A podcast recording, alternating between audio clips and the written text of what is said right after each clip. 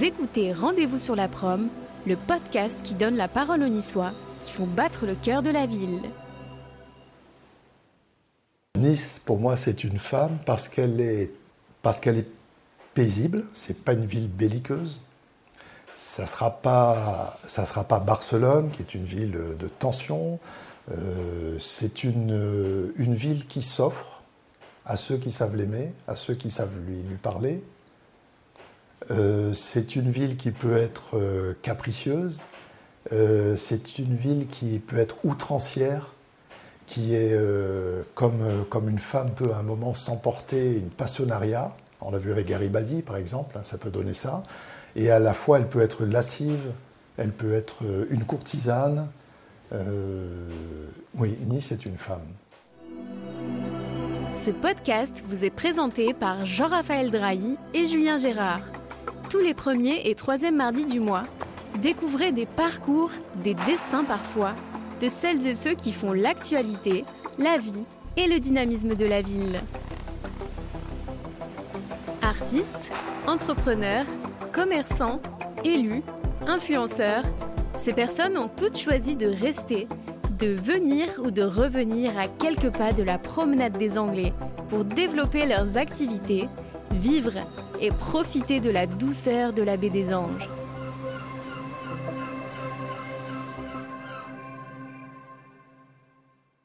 Bonjour et bienvenue à tous et bienvenue pour ce nouvel épisode de Rendez-vous sur la prom. Aujourd'hui, nous accueillons, nous avons la joie d'accueillir Bernard Deloupi. Bernard, bonjour. Bonjour. Alors Bernard, moi j'ai fait mon, j'ai essayé de faire mon travail. Euh, je suis allé sur le site internet et avant qu'on détaille tout ce que vous faites, alors je vois romancier, journaliste, producteur de contenu, formateur, euh, prise de parole en public, formateur en écriture, euh, enseignant. Vous avez géré des agences de conseil en communication. Vous avez fait de la direction de la communication dans des grandes institutions. Vous dormez parfois ça m'arrive. Je prends quelques neuroleptiques et tout va bien. Alors, on va revenir un petit peu dans le détail de, tout ça. Est-ce que vous pouvez nous parler de, votre, de votre, parcours?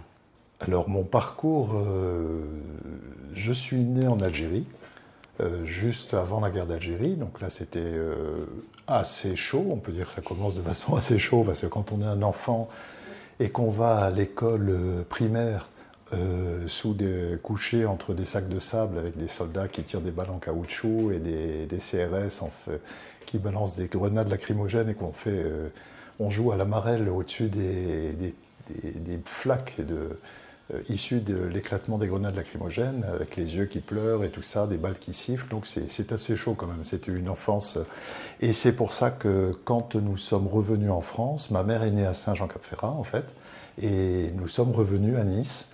Et ça a été le paradis. C'est-à-dire ici, je suis arrivé. C'était un double paradis parce que c'est une ville, une région paradisiaque ici. Euh, d'ailleurs, vous l'avez choisi vous-même. Oui, tout à fait. Je, je, vous confirme. Et c'était surtout un paradis pour l'enfant que j'étais, puisque c'était euh, c'était un pays de paix, doublement de paix. Voilà, pacifié. Donc, c'est. Je commence par ça parce que c'est ce traumatisme après qui peut expliquer beaucoup de choses sur mon parcours. Ensuite, professionnellement, bah, j'ai fait une école supérieure de commerce euh, à Nice et puis une maîtrise de droit en même temps. Et je suis devenu directeur de la communication de la Chambre de commerce et d'industrie de la Côte d'Azur.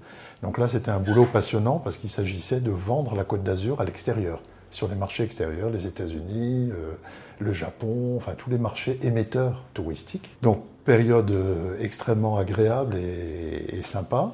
Ensuite, je suis parti, je me suis marié, donc mon épouse était en Isère, donc je suis, je devenu directeur de la promotion de Grenoble Isère Développement. Donc on retombe un peu la, région Rhône-Alpes euh, qui, vous est chère.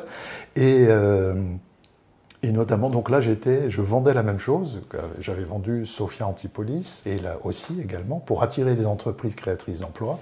Et donc là, j'ai vendu l'ISER pour créer des entreprises, pour, euh, pour attirer des entreprises et créer des emplois sur, euh, sur, le, sur l'ISER, en travaillant avec la région Rhône-Alpes. Et ensuite, euh, j'ai monté mon agence, parce qu'évidemment, on a toujours envie de passer de l'autre côté du miroir, telle la liste de Lewis Carroll. Donc j'ai monté mon agence conseil en communication derrière. Et petit à petit, donc effectivement, je fais pas mal de choses. Parallèlement, j'ai été également euh, rédacteur en chef adjoint du Figaro Magazine Provence-Côte d'Azur et de l'Express Méditerranée. Donc ce sont en fait des feuillets de 48 pages qui sont insérés tous les mois dans les exemplaires qui sont diffusés sur abonnement ou disponibles en kiosque dans la région sud. Voilà. Donc ça, c'est encore une expérience extraordinaire. Et la dernière partie maintenant de, ma, de mon activité, je me suis de plus en plus orienté vers l'écriture de livres parallèlement, après une période un peu marrante où j'ai tenu une maison d'hôtes euh, à la Colle-sur-Loup, à côté de Saint-Paul-de-Vence. Là, donc, c'était assez chaud aussi, parce qu'il y avait cinq chambres, euh, avec les enfants, etc. Et j'ai eu jusqu'à 17 personnes. Oui, c'est pas une petite maison d'hôte. Hein. Non, c'est pas une petite maison d'hôte. Bon, 17, c'était très exceptionnel, donc c'est cinq chambres. Et là, c'est passionnant, parce qu'en fait, je me suis rendu compte que quand je vendais la Côte d'Azur, quelque part, on était en compétition avec, euh, avec euh, Barcelone, Dublin, Munich, etc., vous voyez, sur les marchés extérieurs. Et quand je la vendais aussi d'un point de vue touristique, hein, c'est puis en fait c'est le marketing territorial attirer des entreprises créatrices d'emplois et attirer des touristes. Hein. Donc j'avais un discours très macroéconomique, en fait, euh, avec des graphes, des, projecteurs PowerPoint, euh, des choses pas, pas, pas, passionnantes. Et là, je me suis trouvé face à des gens, premier petit déjeuner, des Anglais, des Américains, des Chinois, des Russes, euh, des, des Guatémaltèques. Et, ces gens sont tous venus me voir à la fin du petit déjeuner. Qu'est-ce que vous me recommandez à faire aujourd'hui? Et là, j'ai découvert une façon extraordinaire, c'est-à-dire vendre ma région, mais au niveau microéconomique, au niveau du terrain. Donc là, ben, en homme de communication, on se dit ben, qu'est-ce qui vous plaît? La nourriture, le sport, la culture, les pays, les territoires, la ville, la campagne, la mer, la montagne. Et petit à petit, je me suis pris au jeu, au point de. J'ai trouvé l'exercice extraordinaire et d'avoir envie d'écrire sur la ville de Nice, enfin sur le comté de Nice plus exactement. La côte d'Azur, on va dire, au début c'était les Alpes-Maritimes, grosso modo, même jusqu'à Saint-Tropez, hein, puisque la côte d'Azur, on estime qu'elle va de Saint-Tropez à, à, Menton. Et euh, y arrivé, vous savez, dans la vie, il y a toujours des moments extraordinaires, il y a une porte qui s'entrouvre, il faut absolument euh, pousser, la, pousser la porte. En tant que journaliste, j'écrivais des articles, et depuis que je suis enfant, j'écris mes souvenirs de vacances, etc. Mais bon, l'écriture, c'était un outil euh, classique, professionnel, je dirais. Et un jour, dans, un, euh, dans mon agence communication, j'écrivais les dossiers de presse. Et notamment d'un de mes clients qui avait un très beau restaurant, La Réserve sur le port de Nice. Et je tombe dans un cocktail sur un, un, gars qui me dit ben Tiens, ah, j'ai vu, vu que c'est vous qui avez écrit ce. Donc, qui, qui a écrit ce dossier de presse? Alors je faisais mes dossiers de presse comme des articles en fait, hein, de 8, 12 pages. Ah et je lui c'est moi. Il me dit, bah, vous avez une belle plume et tout ça, mais vous n'avez pas envie d'écrire un livre. Et là, vous savez, il y a ce moment où vous savez qu'il euh, y a une porte qui s'entrouvre, et si vous ne la saisissez pas, elle va reclaquer sur le nez, c'est fini. Et je lui dis, bah, bien sûr, c'est mon rêve le plus cher. vous avez peut-être vécu ça dans votre vie, une décharge d'adrénaline, et tout le cerveau se, va solliciter toutes ses ressources. Et je lui dis, tu tiens un truc. Il me répond, euh, Bon, mais sur quoi? Et là, waouh, je crois qu'en un quart de seconde, un truc m'est venu. Ce que j'aimais beaucoup à l'époque, c'était SAS. Hmm.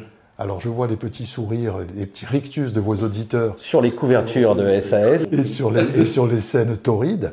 Mais en fait, moi, ce que j'aimais beaucoup dans SAS, évidemment les scènes torrides, comme, comme, comme tous les mecs, ça nous plaît. Mais ce que j'aimais vraiment avant tout, c'est la précision chirurgicale avec laquelle Gérard de Villiers racontait l'organisation, les process, euh, les pays, les rues, etc. Quand on est à Bagdad, c'est le nom de la rue, on sent l'hygrométrie, on sent le, vent du carré du Sahara, on, ressent tous les cinq sens sont flattés, c'est une précision chirurgicale.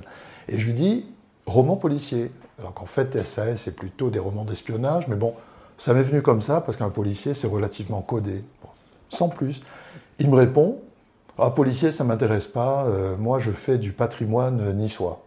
Et là, décharge d'adrénaline. Je dis oui, mais mon roman policier, il y a une différence. Différence, c'est que ça serait sur la région. La région serait un personnage à part entière. Et là, il me dit, jeune homme, euh, j'étais jeune à l'époque, euh, si ça vous dit, demain, on était samedi soir, il me dit, lundi matin, à mon bureau, on se prend rendez-vous. C'est parti comme ça. Incroyable. Donc, ce, roman. Alors voilà, donc ça c'est la troisième partie, enfin ou la quatrième ou cinquième partie. De... On les compte plus là. Et, mais maintenant j'ai vraiment décidé de, enfin maintenant ça fait plusieurs années que j'ai orienté mon activité de façon à écrire, écrire, écrire, écrire.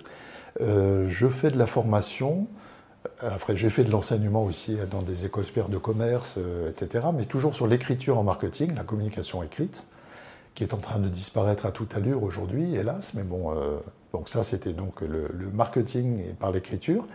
Et euh, maintenant que j'ai lancé mes livres, donc aujourd'hui j'en ai sorti un par an depuis 15 ans, donc euh, le, le 15e vient de sortir, je me suis, j'ai rencontré beaucoup de gens qui disent mais moi j'ai envie d'écrire et je ne sais pas comment faire.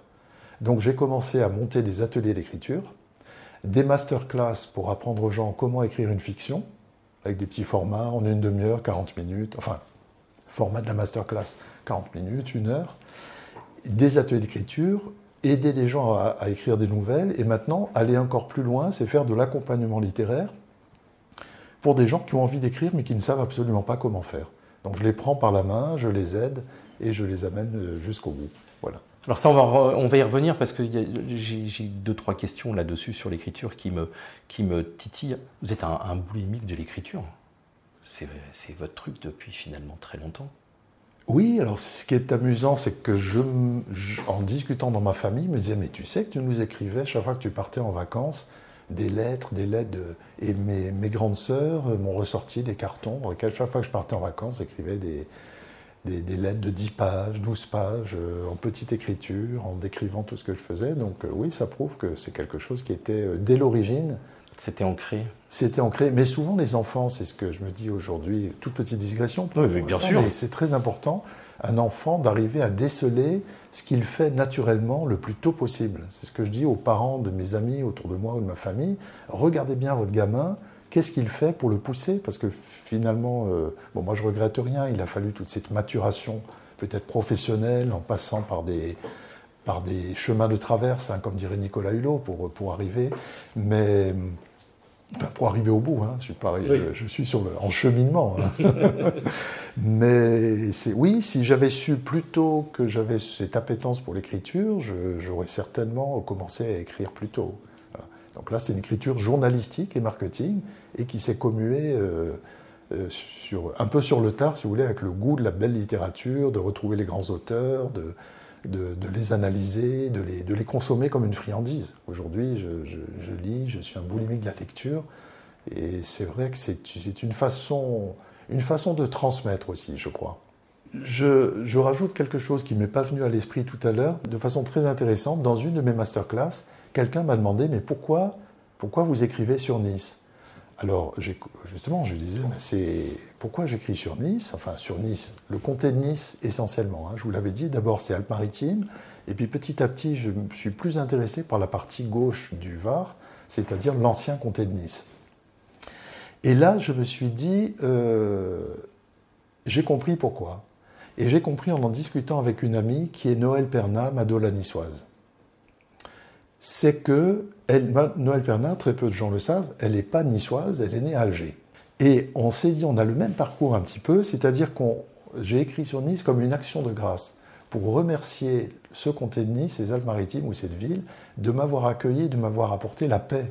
Quand j'ai quitté les balles, le sang, la fureur, j'ai des gens qui ont été blessés autour de moi en allant à l'école.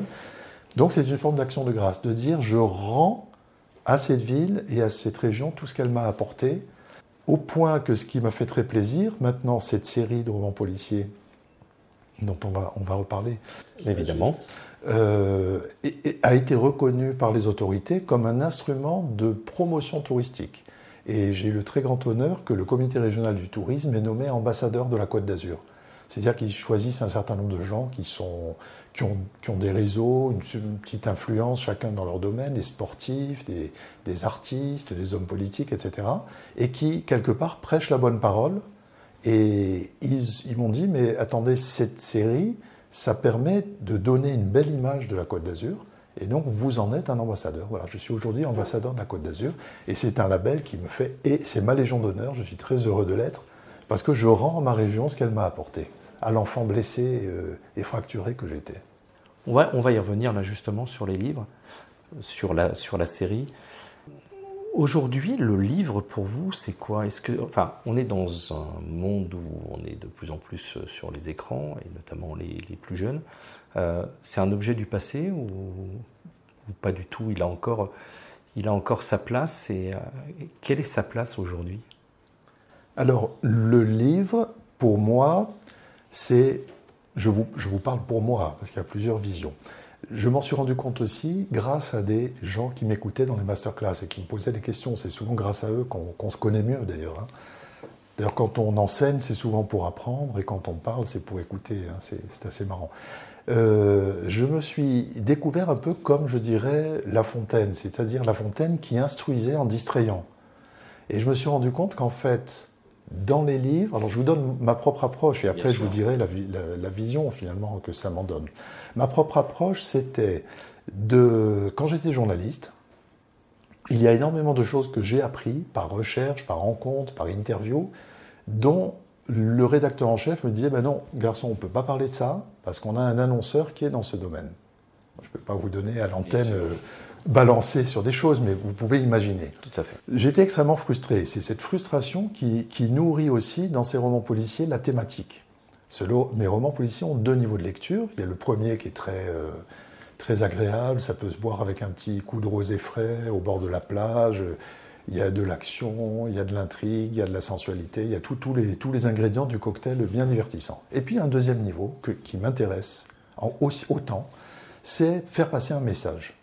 Donc pour moi, j'ai trouvé dans l'outil livre, dans le roman, dans la fiction, l'apparente fiction, une capacité de transmettre à mes lecteurs des informations que je ne pouvais pas, qu'on ne m'autorisait pas à transmettre en tant que journaliste, voire en tant que citoyen lambda.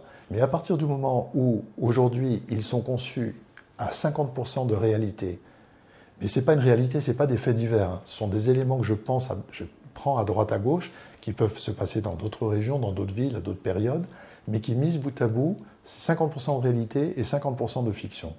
Donc j'ai une double satisfaction.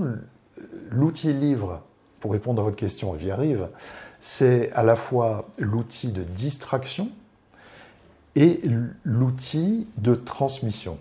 Pour moi, c'est très important d'instruire en distrayant. C'est-à-dire quand, le lecteur va refermer mes livres, il va, les polars en tout cas, il va se dire, je pense qu'il n'est pas indemne et je pense qu'il n'est pas le même quand il a fini de lire qu'avant, parce que je lui ai appris un certain nombre de choses. Alors voilà pour l'outil livre. Donc ça revient pour moi, il y a deux choses. Il y a un outil de distraction et un outil de, transmission de connaissances. Alors évidemment, la, conception d'un outil, d'un livre, j'en parle avec mes collègues écrivains, euh, on est tous à peu près sur des mêmes temps, à peu près une année de gestation une, une, année. Alors on n'est pas à temps plein, bien entendu, on a plein d'autres activités. Mais sur une année, j'arrive à neuf mois, c'est comme un enfant, comme une femme qui va porter un enfant. Le temps de récupérer les éléments, le temps de commencer à faire la structure, l'écriture, les corrections, etc. À peu près neuf mois jusqu'à ce qu'il soit, et la fabrication, jusqu'à ce qu'il soit publié. L'outil livre, aujourd'hui, c'est un temps long. Et c'est vrai qu'il entre en télescopage total avec le temps court de, ce siècle, qu'on le, le déplore ou qu'on s'en félicite, on est sur des temps courts. J'aurais tendance à dire que je le déplore, parce que ce temps court, il perturbe énormément de choses. Regardez par exemple euh, la politique. Quand on voit, on a, aujourd'hui on le voit avec la guerre en Ukraine, c'est frappant. Vous avez en fait deux autocrates, Xi Jinping et Poutine, qui se partent des vertus de la démocratie tout le monde a compris, mais en tout cas, s'ils s'emparent des vertus, ils font semblant d'être dans des démocraties, ça prouve bien que la démocratie a, une valeur. Mais eux, ils, se sont empressés de transformer leur constitution pour pouvoir rester au pouvoir pendant 40 euh, ans.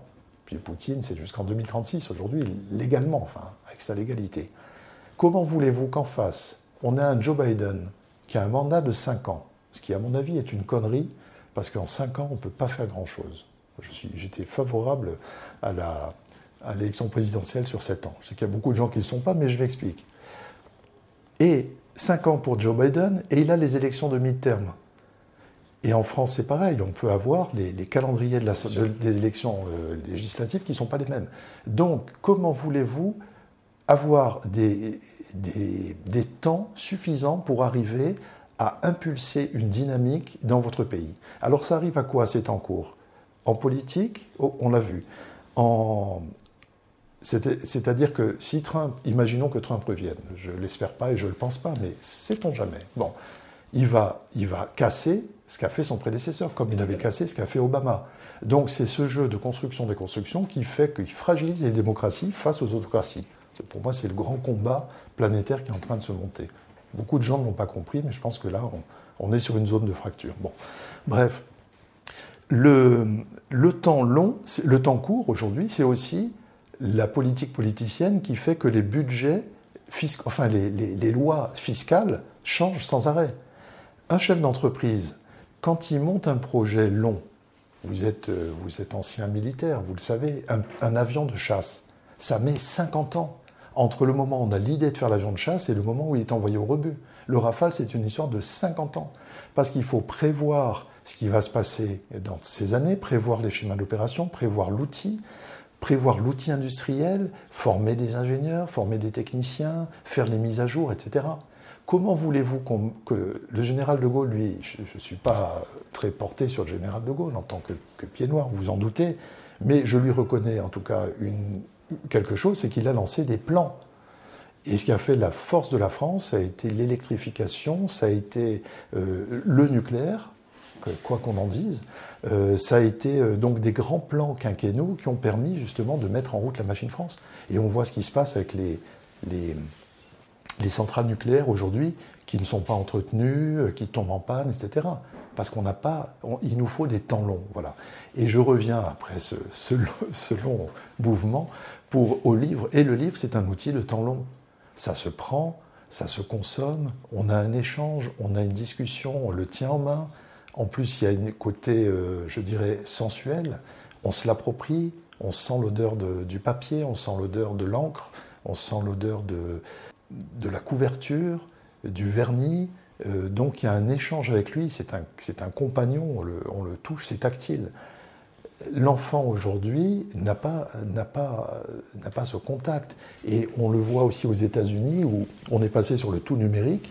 Beaucoup d'États font machine arrière aujourd'hui, ou dans les pays scandinaves, où on offrait des tablettes tactiles aux enfants à partir de 3 ans. Et on s'est rendu compte que c'était une erreur parce que même la sollicitation euh, la sollicitation physiologique de la main, pas quand, on, quand on écrit avec un, un bic ou quand on tape sur, quand on tape, je crois, sur une tablette tactile, sur un clavier, on utilise quatre euh, nerfs. Quand on écrit et quand on saisit un crayon, on en utilise 18. Et elle n'est pas innocente, elle n'est pas neutre, cette euh, physiologie. Ça, sollicite beaucoup plus le cerveau, les allers-retours. Donc, on est, donc le livre qu'on écrit ou qu'on lit, c'est un outil qui déjà dans, son objet, dans sa fonction, dans son format physiologique, physique, est beaucoup plus euh, euh, prégnant, je dirais, que l'outil tablette. Sans, alors, sans compter également, euh, ce, que vous savez, mais enfin, c'est quand même important de le rappeler, c'est que la vision des vidéos, des télévisions, du cinéma, des jeux, etc., ne sollicite pas l'imagination on est euh, physiologiquement, en fait, on est en totale réception et on n'a pas tous ces filtres cognitifs et surtout, on n'a pas euh, l'imagination qui va faire que quand on lit un livre, s'il est bien écrit, on va, aller chercher dans sa bibliothèque mémorielle personnelle les sons, les odeurs, les visages, euh, les lieux, les couleurs, les, les, bruits, le goût, etc. Et donc tout ça, ça va créer une plasticité neuronale qui fait qu'on est un être humain euh, de qualité. Donc le livre est pour moi un outil de qualité pédagogique. Et bon, on ne peut pas lutter contre l'époque, évidemment, mais je ne pense pas qu'au total, euh, l'évolution du totalement digital dans lequel on, est tombé euh, soit une bonne chose pour l'être humain, pour l'être humain. Et j'en veux pour preuve le fait que l'intelligence artificielle arrive, enfin soit arrivée, maintenant c'est plus demain, c'est aujourd'hui, et justement elle se nourrit, euh, se nourrit en plus de, l'écrit.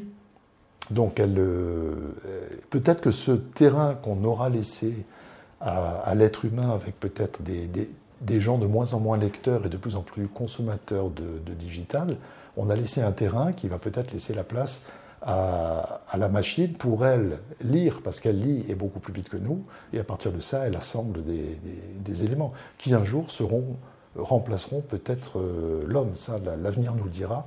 Je ne sais pas comment ça va évoluer, mais en tout cas, je pense que l'évolution de l'intelligence artificielle dans le mauvais côté, le côté obscur de la force que ça représente, est certainement en grande partie née du fait qu'on est passé de l'objet livre à l'objet, à la consommation de l'objet digital et à, la, raréfaction, si vous voulez, des, ressources cérébrales que ça représente. Je lisais dans un, dans, un, article que vous aviez écrit que vous étiez un peu inquiet ou, pour les enfants et que enfin, c'était bon pour la santé. Pour eux, c'était euh, il fallait lire pour pas devenir un poisson rouge. C'était quoi cet exemple En fait, la capacité d'attention d'un poisson rouge, elle est de 9 secondes, je crois. 9 secondes de, de mémoire. Donc 9 secondes. On se dit pourquoi a-t-on des poissons rouges chez nous dans un bocal? Ben, Parce que si c'était un animal normal, quand il a fini de tourner dans son bocal, il deviendrait fou. Parce qu'il se rendrait compte, mais je suis enfermé. Et pourquoi les poissons rouges sont parmi les rares à survivre dans un bocal? Parce que quand ils ont fini le tour de leur bocal à leur vitesse, leur mémoire est érasée. On érase le disque dur et on repart à zéro. Donc ça leur permet de ne pas devenir fou et de découvrir, tiens, il y, a, une rotondité, tiens, il y a une plante verte ici. Voilà. C'est grâce à ça qu'ils ne deviennent pas fous. Très bien. La mémoire, euh, alors les chiffres, je ne les ai pas tout à fait en tête, mais je crois que, la capacité de de l'attention, la durée de l'attention, était quelque chose comme 12 euh, secondes chez l'être humain, on va dire au, au 19e siècle, et aujourd'hui, elle est tombée à 7 secondes. C'est-à-dire que nos enfants ont des capacités d'attention, des durées d'attention qui sont inférieures à celles d'un poisson rouge aujourd'hui. Alors ça, ça m'est apparu en pleine face quand j'étais enseignant, puisque bon, j'enseignais euh, depuis Bac plus 1 jusqu'à Bac plus 5. Et j'ai vu arriver parallèlement à mon métier, parce que je voulais transmettre en même temps, hein, donc à la, à la, faculté et puis dans des, dans des écoles supérieures de, commerce, de management. Et j'étais membre pendant 20 ans d'affilée de jury d'entretien, et puis, et puis je donnais des, cours et je corrigeais les copies. J'étais effaré de voir surtout déjà la, descente euh, progressive, mais vraiment régulière, de, de la qualité d'écriture déjà, des fautes d'orthographe bien entendu, mais surtout de la capacité d'attention. C'est-à-dire que il faut déployer aujourd'hui, les enseignants se doivent déployer des trésors d'ingéniosité, et c'est même dans les systèmes pédagogiques proposés, pour arriver à capter l'attention, euh, changer de support, euh, faire des exercices visuels, euh, faire les, faire bouger, les faire changer de place, pratiquer, etc. Donc on habite tout ça sous un pseudo langage de très pédagogique, oui, on, on apprend mieux comme ceci je veux bien, mais la capacité d'attention, la voix, elle chute. C'est-à-dire que dès que vous, il faut en permanence, un enseignant aujourd'hui, c'est un athlète de haut niveau. En permanence, il doit regarder, il doit penser à ce qu'il fait, faire, utiliser plein de méthodes différentes et vérifier l'état de réceptivité de la classe et relancer en permanence la machine de l'attention. Et tout ça, c'est né du digital. Je suis. Alors, c'est inéluctable. On ne peut pas revenir là-dessus. On peut le déplorer. Je pense, je le déplore pour une certaine forme d'intelligence humaine, en tout cas, je pense, euh, que le, livre disparaisse petit à petit. Mais euh, ce qui est certain, c'est que l'utilisation du digital, ça fractionne l'attention du consommateur. Ça, la fractionne à ce point que les webmasters avec lesquels je travaille, avec lesquels vous avez travaillé vous-même aussi, j'imagine, aujourd'hui travaillent avec 3-4 écrans. Ils ont leur écran principal, ils en ont deux sur les côtés. Sur un, il y a une mosaïque, ils peuvent suivre en même temps une vidéo. Ils relèvent en permanence leurs réseaux sociaux, les TikTok, les, les, Facebook, les, Instagram. Euh, ils ont des, notifications qui arrivent en permanence. Donc leur cerveau se fractionne comme leurs disques durs sont fractionnés. Et ça donne des capacités d'attention euh, de plus en plus étroites. Et comment pouvez-vous, donc je finirai là-dessus, sur euh, digérer, analyser des concepts longs, des temps longs, comme on le voit aujourd'hui avec la, je sais pas, la géostratégie, cette guerre en Ukraine, je vois la façon dont certains médias la couvrent, c'est-à-dire on, est, on a une vidéo, on va passer 10 minutes sur la vidéo d'un char qui prend une bombe sur la tête. Et tout le monde parle du char et de la bombe. C'est quoi comme char, c'est quoi comme bombe? Mais ce qui est important, c'est de prendre une métavision, de dézoomer, dézoomer, dézoomer, quitter le champ ukrainien, aller jusqu'à la Russie, remonter jusqu'à Pierre le Grand, remonter avant, jusqu'aux invasions, jusqu'aux Tatars, jusqu'aux Kalmouks, jusqu'aux Turkmènes, euh, euh, jusqu'à l'arrivée de jusqu'à Oulan-Bator. Comment la Russie s'est construite? Pourquoi on est, on est arrivé à, ce, ce, massacre, à cet échec humain Voilà. Mais pour ça, c'est pas en regardant des vidéos, en se il faut lire. Il faut mettre tout en perspective, en métavision. On va un peu parler de vos romans. Euh, alors, vous, nous en avez parlé très rapidement tout à l'heure. Euh, quand on est diplômé d'une école de commerce, à part au gré d'une conversation un soir à Nice, comment on devient romancier? Enfin, moi, c'est une vraie question. Enfin, romancier, pour moi, c'est un type qui a, qui a dû naître comme ça, qui a toujours eu des histoires dans la tête, qui gribouillait des trucs de partout depuis qu'il était tout petit. Et là, euh, un samedi soir, vous discutez avec quelqu'un et le lundi matin, vous lui dites Ok, bon, je vais faire, euh, des romans. Et je vais faire des romans policiers. Et je vais faire des romans policiers dans le comté de Nice. Comment ça se passe? C'est quoi le process intellectuel qui vous dit D'ailleurs, je vais le faire. Et forcément, je vais le faire et je vais aller jusqu'au bout? Ben, je pense qu'il y a, peut-être un processus, euh, c'est une question très intéressante, un processus chimique qui doit se produire. C'est-à-dire que les ingrédients ont été posés depuis des années il y a l'appétence pour l'écriture, quasiment ignorée ou pas, pas décelée. Il y a le goût de la région, l'amour que j'ai pour cette région qui m'a accueilli. Il y a le fait que, c'est un deuxième, hein, si on prend ça sur, sur une grande table, un troisième tas qui serait peut-être le savoir-faire que j'ai appris professionnellement de promouvoir la région, le marketing de la région donc quelque part de promouvoir la région en même temps. Quatrièmement, le goût que j'avais pour des séries d'espionnage. Cinquièmement, le goût de la transmission. Vous voyez, donc tout ça, ce sont des choses éparses et qui attendent, on va dire peut-être comme un explosif quelque part, comme peut-être la, enfin je ne suis pas chimiste, mais on met deux produits euh, en rapport l'un avec l'autre, du salpêtre et de, de, la poudre noire, j'en sais rien.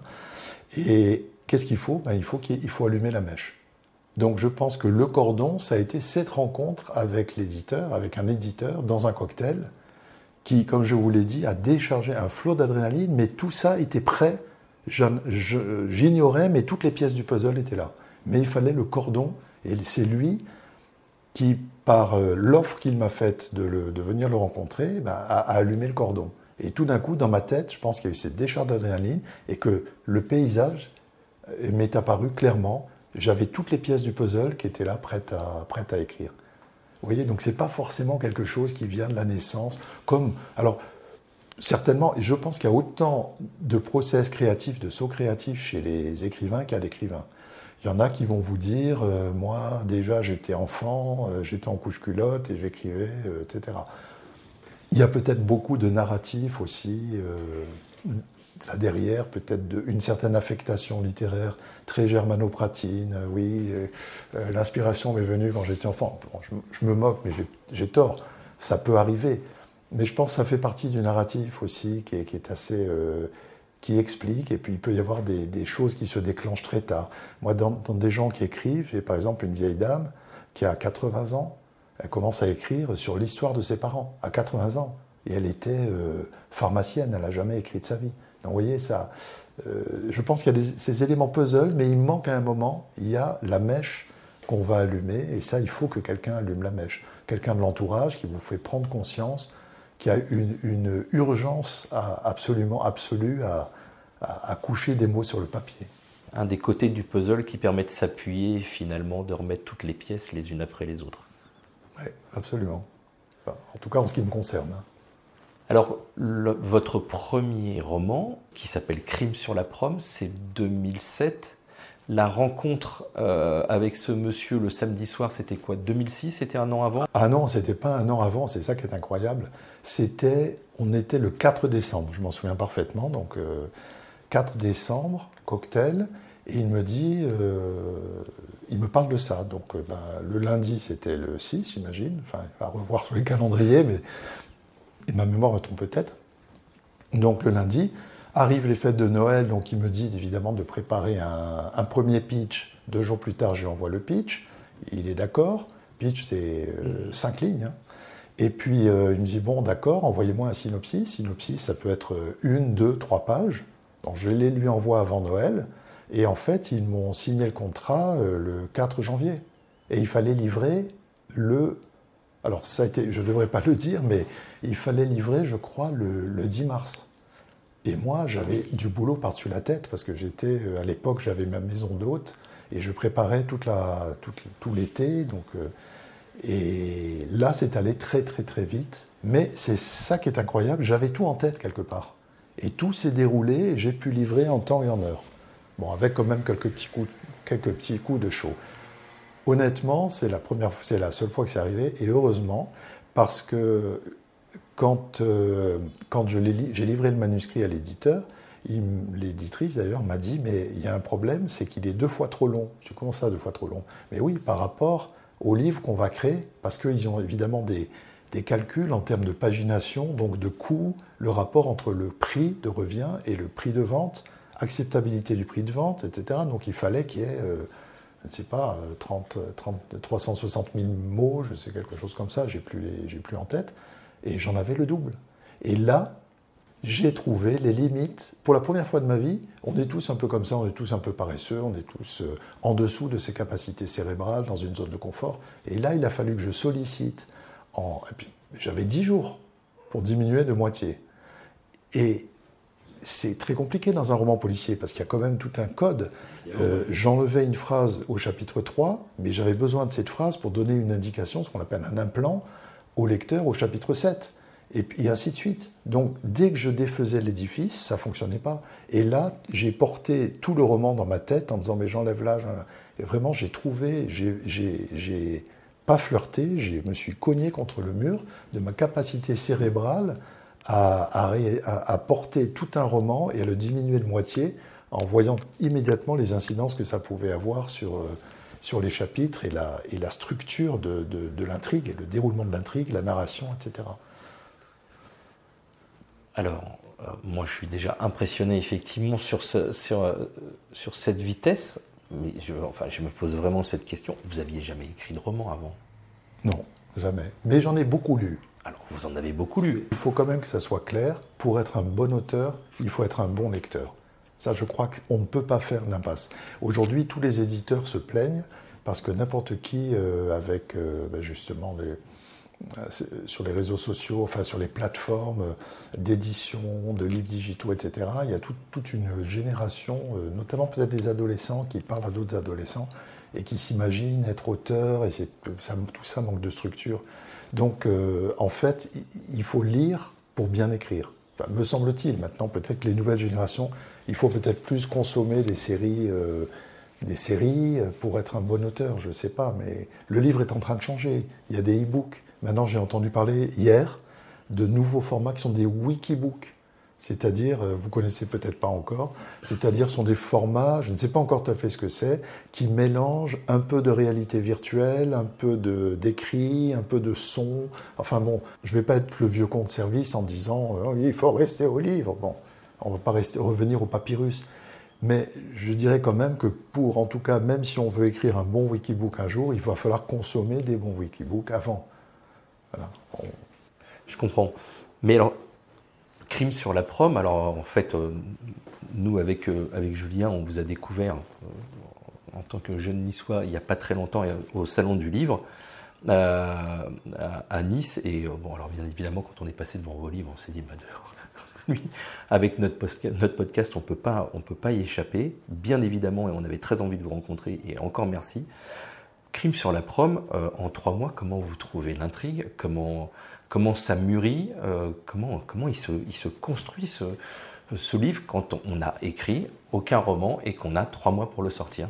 Alors, très honnêtement, je ne le, je le referai plus aujourd'hui. Je serais absolument incapable de le faire. J'ai brûlé mes neurones et, et j'ai nécessité fait loi. J'étais coincé. Il fallait absolument que que ça soit que ça soit remis, je crois le 15 mars au plus tard, pour que le process de fabrication se fasse et que ça sorte au Festival du Livre de Nice, qui était le lancement officiel. Mais je le referai plus parce que j'en serais, je pense, cérébralement incapable et ça m'a fatigué quand même, hein, il faut avouer. Mais alors, pourquoi, encore une fois, les puzzles? Je vous donne un exemple.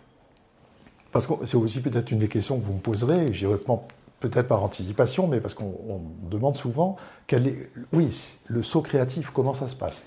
Ah bah, La page blanche, c'est toujours une question récurrente, mais chez un romancier, moi, elle me, titille encore plus. Alors, tout le monde, alors, encore une fois, dans mes formations, j'interroge aussi des auteurs connus et je leur demande s'il y avait un conseil à donner à un auteur, un apprenti auteur, qu'est-ce que ce serait? C'est intéressant sur des formats très courts, une minute. Bon.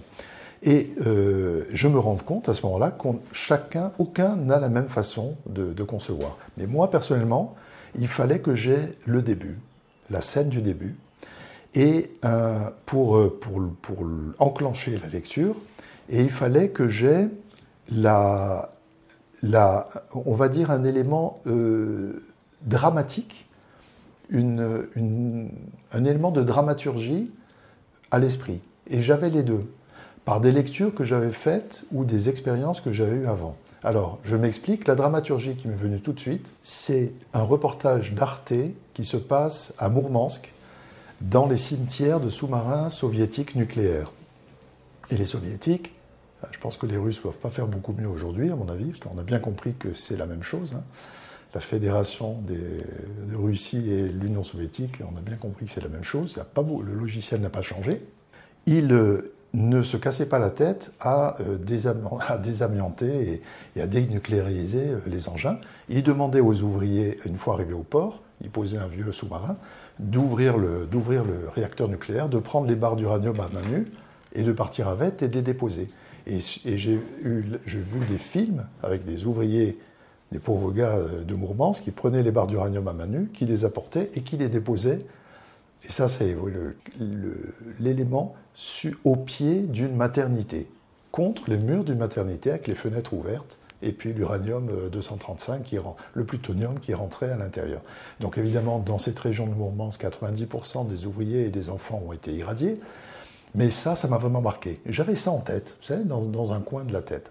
Et puis, deuxième chose, dans ma maison d'hôte, un matin, je discutais beaucoup avec les autres, c'était passionnant, et je tombe sur un gars qui est le grand spécialiste en France, l'ingénieur chargé de l'enfouissement des déchets nucléaires, et qui m'a dit, euh, c'est la première fois que j'en parle, j'espère que je ne vais pas causer, euh, que le lobby va pas me fumer euh, demain matin derrière les toilettes, et qui me dit, mais vous savez, moi je suis notamment chargé d'enfouir les déchets dans des mines de sel qui se trouvent en Alsace ou en Lorraine, je ne sais plus trop où, d'anciennes mines de sel désaffectées et dans les, alors on les met à 200 mètres sous terre, je crois, et puis après on met une enveloppe de béton, et puis un sarcophage de plomb, et ainsi de suite, ainsi de suite. Il me dit, bon, le problème c'est, pour l'instant ça va, mais on ne sait pas en combien de siècles ça va commencer à diffuser dans l'eau, dans les nappes phréatiques, machin. Mais ça le fera un jour ou l'autre. Le béton sera corrodé, le plomb sera corrodé, le tungstène, enfin, etc. Bon, et il me dit, c'est une bombe à retardement, voilà. Donc j'avais ces deux éléments. Comment ces déchets nucléaires, on, peut faire pour... Euh, et une troisième chose, une lecture, un entrefilet de deux lignes dans euh, Nice Matin, d'ailleurs je crois, disant euh, la mafia italienne récupère les déchets, les déchets des hôpitaux milanais donc les hôpitaux milanais ont tous leurs déchets organiques, vous savez, les, seringues souillées, les, couvertures souillées, etc. Et ils cherchent donc, euh, alors ils passent des appels d'offres, et puis ils donnent au moins 10 ans. Et le moins 10 ans, ça a été notamment la mafia euh, calabraise ou napolitaine, qui, qui était moins disante, mais en fait, elle n'utilisait pas tous les process de décontamination, elle les enterrait purement et simplement dans la terre. Au risque d'ailleurs que ça, enfin au risque que ça se passait, que ça contamine l'eau de leur famille. L'eau qu'allaient boire leur famille, c'est un truc de fou. Encore le court-termisme, le long terme contre le court terme. Je me fous de la santé même de mes enfants, court terme. Comme ça, je m'achète une Ferrari un peu plus puissante. Non, non, mais voilà. On va, cet antagonisme long terme, court terme, c'est vraiment la, la, zone de fracture de, civilisationnelle qu'on a. Bref, vous voyez trois éléments complètement distincts. Et je me suis dit, mais finalement, on peut très bien imaginer que la mafia enterre des déchets nucléaires. Un État voyou qui se fout, hein, mais qui se dit, bon, finalement, mes enfants et mes ouvriers, c'est un peu hard, je vais quand même peut-être essayer de passer le bâton à d'autres, qui se fait payer, et puis des gens qui sont moins scrupuleux ailleurs et qui le font. Et voilà, donc une passerelle de saut créatif, vous voyez, entre deux éléments, un enfouissement et quelqu'un qui, qui, ne, qui ne traite pas ses déchets. Donc déchets hospitaliers et euh, déchets uranium. Hop. Et il manquait, vous me direz, le début. Comment se passe le début? Eh bien ça, c'est un souvenir que j'ai eu. Dans ma carrière, j'ai eu la chance d'avoir comme client Easy, Easy Cruise, qui est en fait la filiale d'EasyJet. Donc c'était Stelios Ionaou, qui était le, patron de la marque Easy, et qui a lancé Easy Cruise, euh, ce qui est un bateau de croisière low cost en fait, aux Caraïbes. Donc j'ai eu la chance un jour de me retrouver, de, faire la promotion, de d'organiser un voyage de presse. Et je me trouvais euh, devant un lagon, aux Caraïbes, sur un balcon au troisième étage, donnant sur un lagon. Et je voyais des kitesurfers qui sautaient comme ça en l'air. Et qui sautaient à mon niveau, au niveau de mon balcon. Et là, je me suis dit, waouh, le beau roman policier que ça ferait. J'imagine que le mec, il est là pour fumer le type qui est au balcon. Il a, un contrat sur la, tête. Je vais loin la réflexion en regardant des kitesurfers, se dire euh, ce type euh, potentiellement peut avoir un pistolet avec un, silencieux. Ça, c'est peut-être l'école Gérard, Gérard de Villiers. Ah oui, ça doit être ça. Ou Lautner, je ne sais pas. Tout, tout, ça doit être ça. Et voilà. Et, quand il m'a dit, ben, qu'est-ce que vous pouvez faire Tous mes revenus, clic, clic, clic, clic, clic. L'ajustement des planètes, c'est fait. J'avais mon début. J'avais. Euh, j'avais le début, enfin j'avais le début, j'avais le moyen, la thématique dramaturgique, le ressort, le ressort dramaturgique. Le, la mécanique, euh, la mécanique, c'était un peu celle de SAS, c'est-à-dire euh, euh, très quelque chose de très détaillé, etc., mais appliqué à la Côte d'Azur. Et puis la fin, qui était finalement les c'est la mafia qui s'est occupé de ça. J'avais le début, la fin, la mécanique, le schéma, narratif. Tout ça, je, l'ai réalisé après. Hein. Mais c'était quatre éléments de Pulse qui se sont réunis. Euh, quand on va chercher à tout, tout à coup les, ressources, c'était en moi, c'était prêt à naître. Et ça a été le déclic, m'a permis de, tout, de faire fusionner le, le tout. Et c'est les quatre lignes de pitch que je lui ai apportées le lundi matin. Qu'est-ce que ça fait au mois de mars un petit peu plus tard, peut-être le temps que ça imprime, quand on, vous livre à la maison le carton avec les romans et qu'on ouvre le carton et qu'on le prend dans les mains Alors décidément, Jean-Raphaël, vous avez le, don de poser les bonnes questions. Merci, c'est gentil.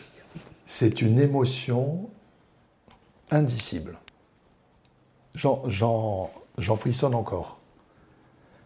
J'ai été course à Léa à Nice, pour ceux de vos auditeurs qui ne sont pas niçois, juste à côté de la prom, absolument. C'est pour ça que nous sommes là.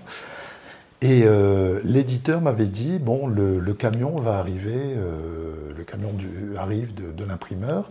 Euh, je t'en fais apporter un en priorité, que tu sois le premier à l'avoir en main. un coursier va venir. J'étais en train de prendre un café course Aléa. Et je lui dis où j'étais et j'attendais ça. Le coursier arrive dix minutes plus tard. Et j'ai une émotion de prendre ce. C'était lui. Et d'ailleurs, vous savez quoi? Celui-là qui est dans mon bureau, c'est le numéro 1, je crois. c'est le numéro 1. Et je l'ai pris, et c'était. Je crois que j'ai. Et, j'ai. Je l'ai touché, je l'ai senti, j'ai dit c'est pas possible, c'est moi qui ai pondu ça. J'ai créé quelque chose, et je pense que tous les artistes, qu'ils créent une œuvre symphonique, qu'ils créent une sculpture, une peinture, ils doivent ressentir ça. Et je serais curieux d'en parler avec des artistes. Maintenant, vous, vous m'ouvrez l'esprit, vous voyez. J'ai réalisé que j'avais mis neuf mois. Je m'étais dit, mais quand ça a commencé? Neuf mois pile, comme, comme, une, comme une mère, mais au monde d'un enfant.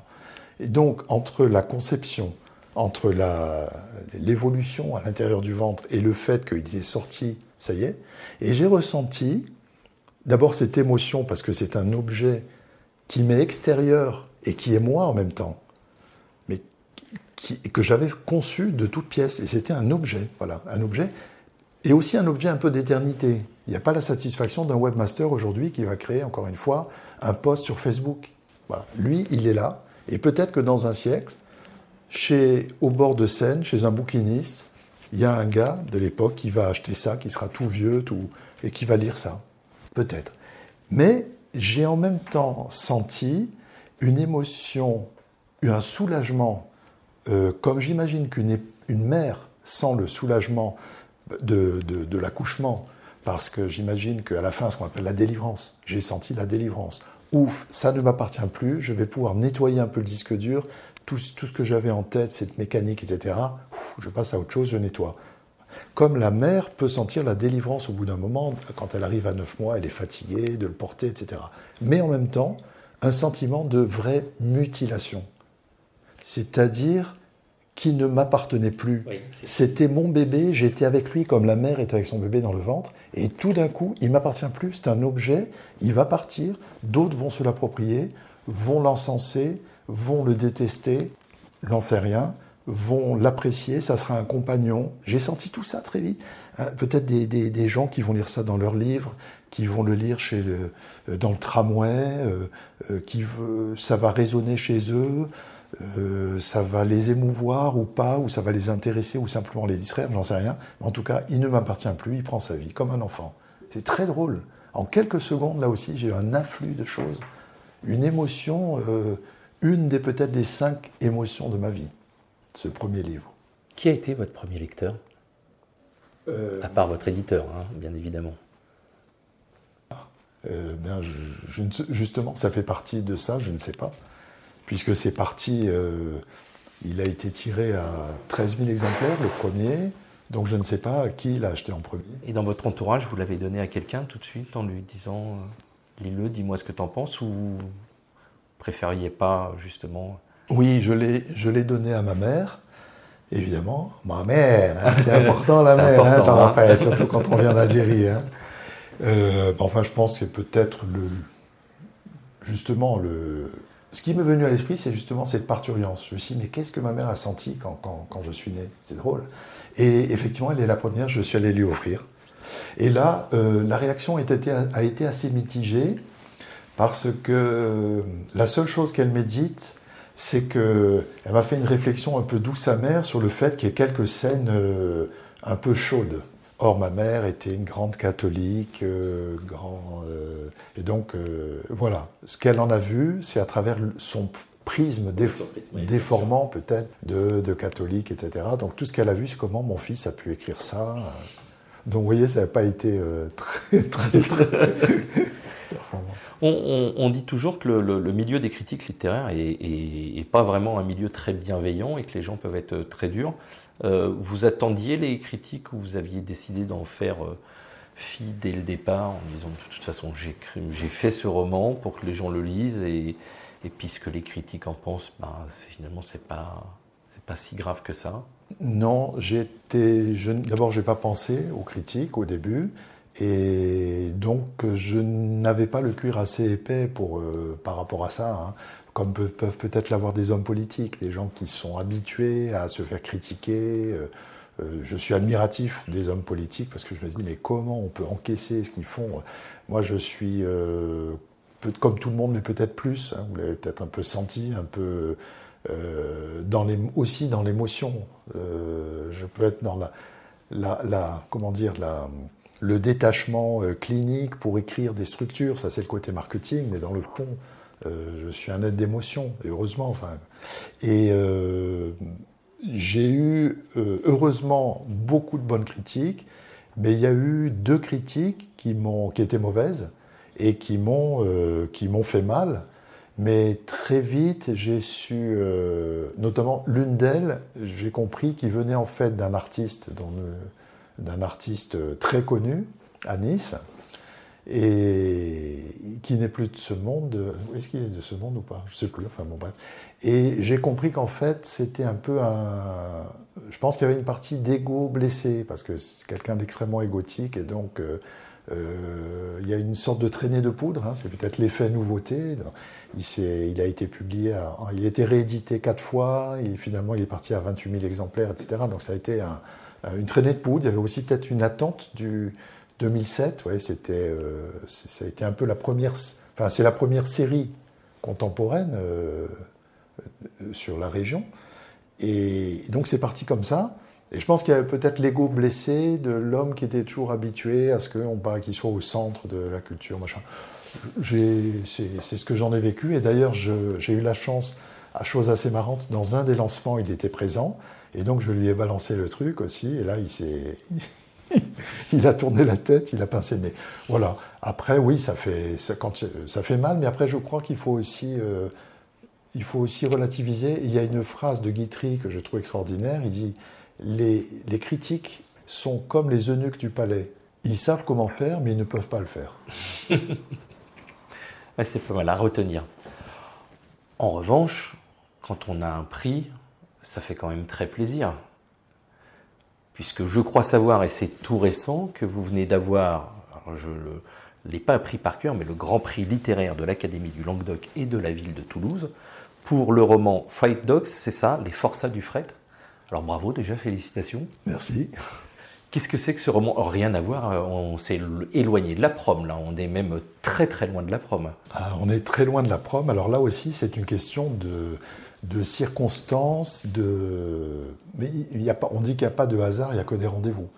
Donc un jour j'ai croisé dans un conférencier qui était euh, un ancien pilote de l'aéronaval français, un commandant de bord de l'aéronaval, hein, qui, et qui a fait toute sa carrière là-dedans, sur les brigades atlantiques, euh, sur l'Atlantique, et puis en Polynésie française, donc aux commandes d'un Falcon 50. Et euh, quand il est parti à la retraite, parce qu'il avait commencé tôt, donc il est parti tôt à la retraite, il est devenu pilote de fret avant d'intégrer le groupe Air France. Euh, dans une période un peu, souvent c'est un peu le purgatoire pour les pilotes, paraît-il. Hein. Donc pilote de fret euh, entre, sur une compagnie euh, écossaise entre l'Écosse et la Norvège. Et c'est un gars qui était spécialisé dans la gestion du stress pour les équipages. En fait, il a été à deux reprises, son avion était en feu, il a réussi à sauver l'appareil et l'équipage, et il, a, il est devenu formateur officiel de la gestion du stress pour les équipages, c'est pour ça qu'ensuite il est devenu il a fait des conférences de formation, donc il s'appelle Guillaume Poudreau. Et il m'a dit, bah, écoutez, euh, enfin, écoute, on, a sympathisé. J'ai beaucoup de pilotes dans, dans, ma famille. Hein. Mon grand-père était observateur de Guinmer. Il était observateur, officier d'artillerie, et il, était avec Guinmer sur la bataille de la Somme et de Verdun pour euh, vérifier les emplacements de l'artillerie allemande. Euh, j'ai un grand-oncle qui était dans la sur Spatset, qui était pilote de chasse dans la bataille des Dardanelles un oncle qui était euh, colonel de l'ALAT, des, hélicoptères, qui a fait la guerre d'Algérie sur Alouette 3. Mon père était président du club de voile à voile de Fayence, pilote de Jodel, enfin, etc. Donc famille de, pilotes. Et on a donc euh, sur ces, vertus, je dirais, euh, des pilotes mythiques que sont notamment les Saint-Exupéry, Mermoz, Guillaumet, etc. on, a, on a matché, comme on dit. Et lui me dit, ben, j'aimerais bien, pour me donner une sorte de une bonne légitimité aussi, pour appuyer mon travail de, conférencier, euh, écrire un livre, mais je ne sais pas comment, comment faire. Donc en fait, on l'a écrit ensemble, en ce sens que je l'ai beaucoup interviewé pour savoir quelles étaient, euh, pour avoir des, choses que personne ne peut savoir, hormis un pilote. Qu'est-ce que ça sent dans une cabine? Quelles sont, Quelle est la physiologie? Quel est le toucher, quel est le ressenti, quels sont les sons, euh, quelle, est la psyché d'un pilote, quelle est sa vie, etc. Vous voyez? Et donc ça donne au total, j'ai pris énormément de, plaisir à écrire avec lui. Euh, il me donnait des éléments, je, l'interviewais des éléments et, j'ai fabriqué donc un roman euh, de toutes pièces, comme il survolait beaucoup l'Antarctique, la Norvège, etc. À partir des éléments que j'avais en tant que journaliste, que j'avais appris en tant que journaliste sur cette géostratégie qui est en train de se passer sur fond de fonte de la banquise euh, de la calotte polaire, ça éveille énormément d'appétit et de convoitise dans tous les pays du monde. Non seulement les pays qui environnent, euh, que ce soit la Norvège, le Canada, la Russie, les États-Unis, etc., qui environnent, euh, hein, mais tous les pays qui font partie du cercle de l'Arctique, il y a la France parmi eux, et puis les autres pays comme la Chine qui veut avoir un strapontin, etc. il faut savoir que par exemple un bateau euh, un bateau qui part de, Shanghai et qui va euh, à New York, eh ben, il va passer un tiers de moins en mer s'il passe par le cercle polaire que s'il passe par le canal euh, de Suez hein, ou Panama dans l'autre sens. Donc ça éveille des convoitises sur la, durée des bateaux, sur les ressources halieutiques, la pêche, sur euh, les nodules polymétalliques, sur le gaz, sur etc., etc. Voilà. Et c'est tout ça que je dénonce sur fond. Là aussi, on retrouve un peu du SAS avec les services secrets de tous ces pays et ce qui se passe. Un thriller assez haletant sur fond d'ONG humanitaires pour les Inuits, etc. Et ce qui m'a fait. Alors, voilà pourquoi j'ai quitté la prom et pour me retrouver en fait à, Svalbard, en archipel, au Groenland. C'est l'explication.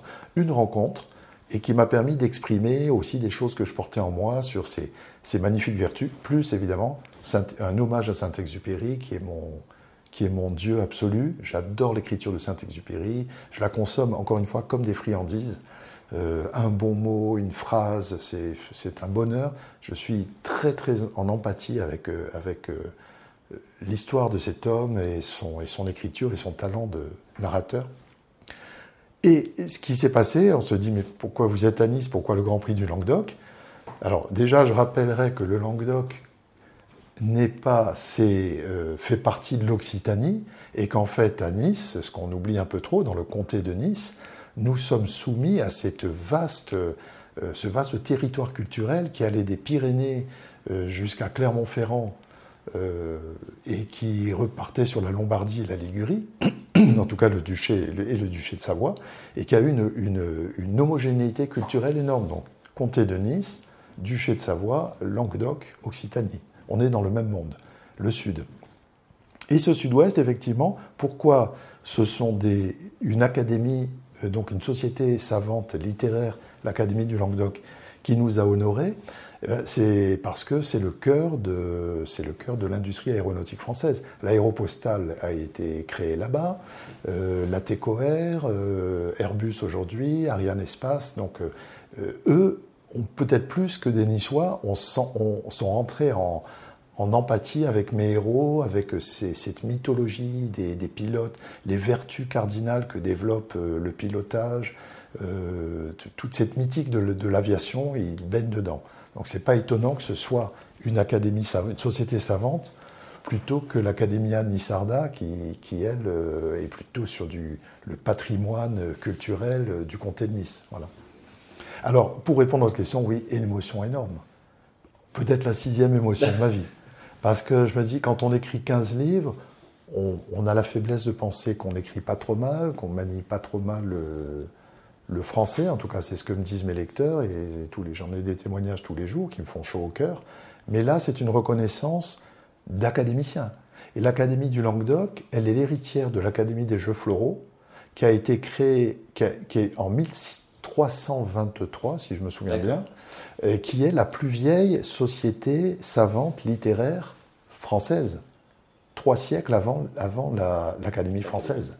Donc ce, ce n'est pas rien. C'est le conte de Toulouse qu'il avait créé à l'époque. donc c'était une, à l'époque c'était la poésie courtoise, vous savez les, mhm. textes courtois. Donc euh, et puis c'était très impressionnant. Ça a été le diplôme que voici remis euh, dans la salle des illustres, qui est une magnifique salle, qui est la, qui est un peu, qui est la Villa Masséna euh, de, de l'hôtel de ville de Toulouse, le Capitole qui est un tout petit peu plus petite que la Galerie des Glaces de Versailles, et aussi somptueuse, avec des œuvres d'art magnifiques. Donc euh, tous les académiciens arrivent, ils avancent lentement dans cette immense galerie, sur fond de roulement de tambour, comme les troubadours, les ménestrels de l'époque. Euh, le secrétaire perpétuel fait un discours. Euh, on très, a très formaté. Ah oui, oui, un académie. Ah oui, avec des grandes capes, avec la croix occitane. Ils ont tous revêtu de capes médiévales. Un académicien, en l'occurrence une académicienne, euh, fait votre éloge, vous répondez à l'éloge, roulement de tambour. Donc tout un décorum extrêmement... Euh, je me suis senti reconnu un peu par mes pairs et franchement ça a fait vraiment plaisir. C'est un, c'est encore, c'est, pas ma légion d'honneur. Ça c'était la, le, c'était le, le, titre d'ambassadeur de la Côte d'Azur, mais je dirais c'est ma, ma médaille du mérite. Avant de retourner sur les livres et ce qui va nous ramener sur, euh, sur Nice, pour la, dernière partie de, cet épisode, j'aimerais revenir sur votre, euh, votre autre métier de, formateur et notamment vous amenez des gens à écrire. Alors là, moi j'ai des vraies questions en fait. Euh, qui sont ces gens? Pourquoi ils veulent écrire? Et comment on apprend aux gens à faire des romans? C'est quoi le but de tout ça pour eux? Et comment vous faites? Alors, finalement, c'est assez simple.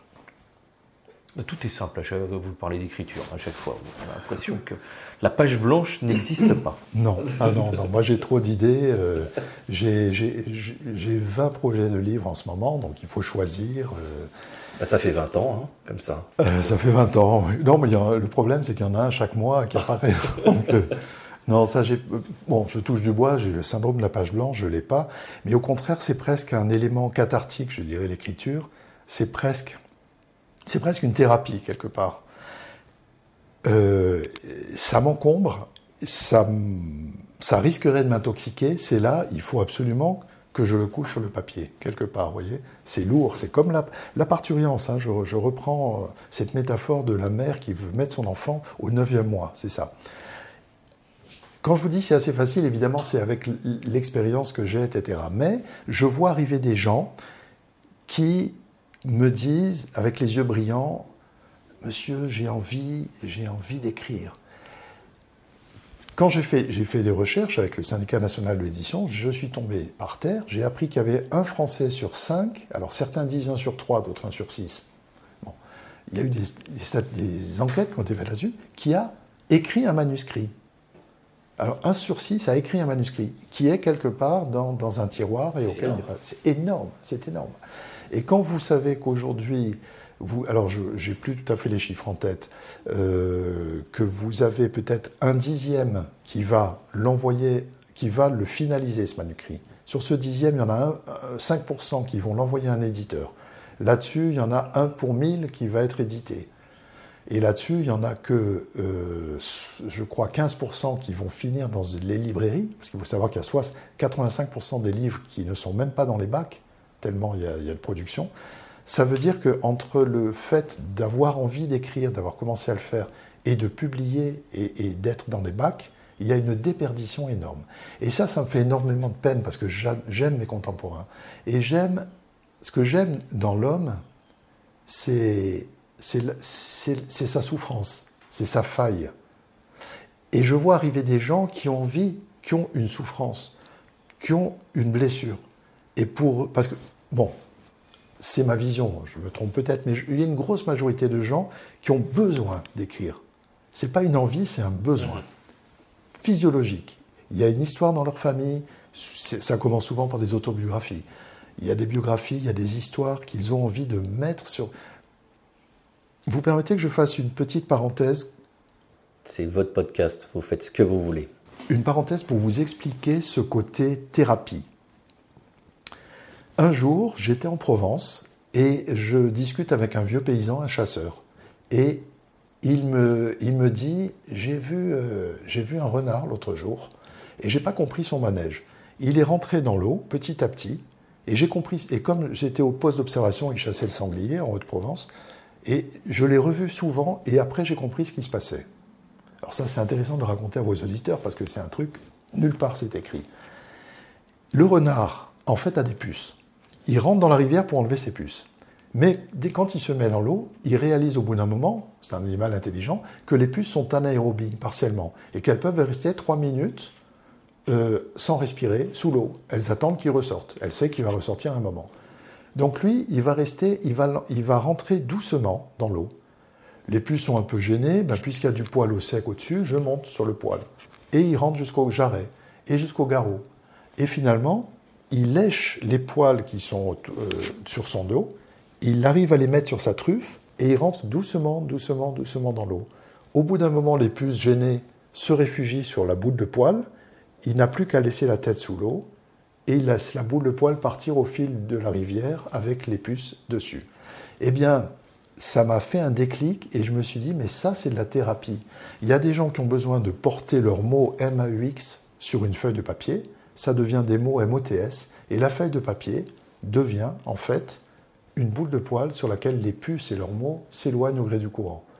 Après, ça va devenir peut-être, ils vont peut-être prendre en otage des tas de gens qui vont lire ça, qui vont lire leur, leur névrose à eux, ils se débarrassent de leur névrose. Mais c'est un acte d'art-thérapie.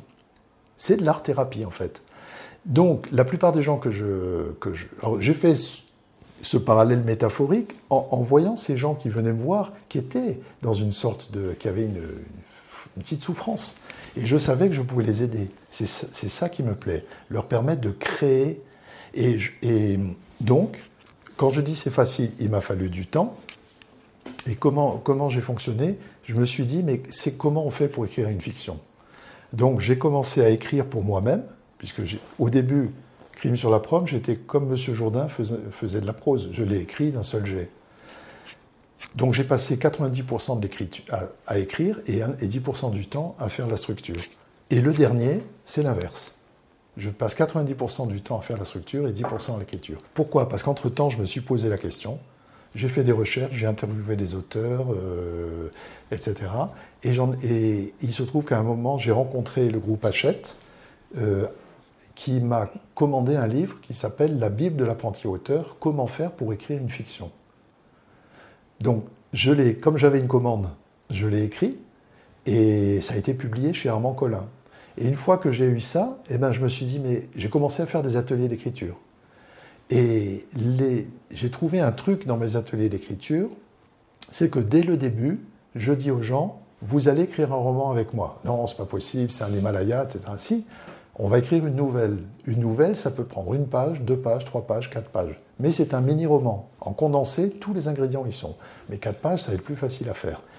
Et comme je suis également devenu directeur de collection chez un éditeur euh, niçois, les éditions Ovadia, je propose ensuite aux éditions un comité de lecture. Est-ce que vous êtes d'accord pour publier les meilleures nouvelles? Et les gens sont en pleurs d'émotion, parce que tout d'un coup, ils sont passés de l'autre côté du miroir eux aussi, et ils se retrouvent au Festival du Livre en train de dédicacer des livres, des livres qui sont, sont co-écrits. Il y a 20, 20 22 écrivains en herbe là-dessus. Et là, Jean-Raphaël, ça me fait un, plaisir, une, gratification de voir des, comme, comme des, des, des, larves qui sortent de la chrysalide, qui deviennent papillons, vous savez. Ils sont allégés, ils ont, ils ont la banane, ils ont la frite. Et ça me fait encore une fois un bonheur indicible. Je suis heureux. Et aujourd'hui, je crois que sur des. J'ai une, une, trentaine de personnes que j'ai accompagnées. Et il y en a euh, sept qui publient aujourd'hui. La transmission, encore une fois. La transmission. Là, le bonheur, voilà, le jour où je tomberai dans le trou, comme les copains, j'aurai le plaisir de dire j'ai semé des petites graines. Pour ça que j'ai fait 20 ans d'enseignement aussi, avec des étudiants de plus en plus turbulents, etc.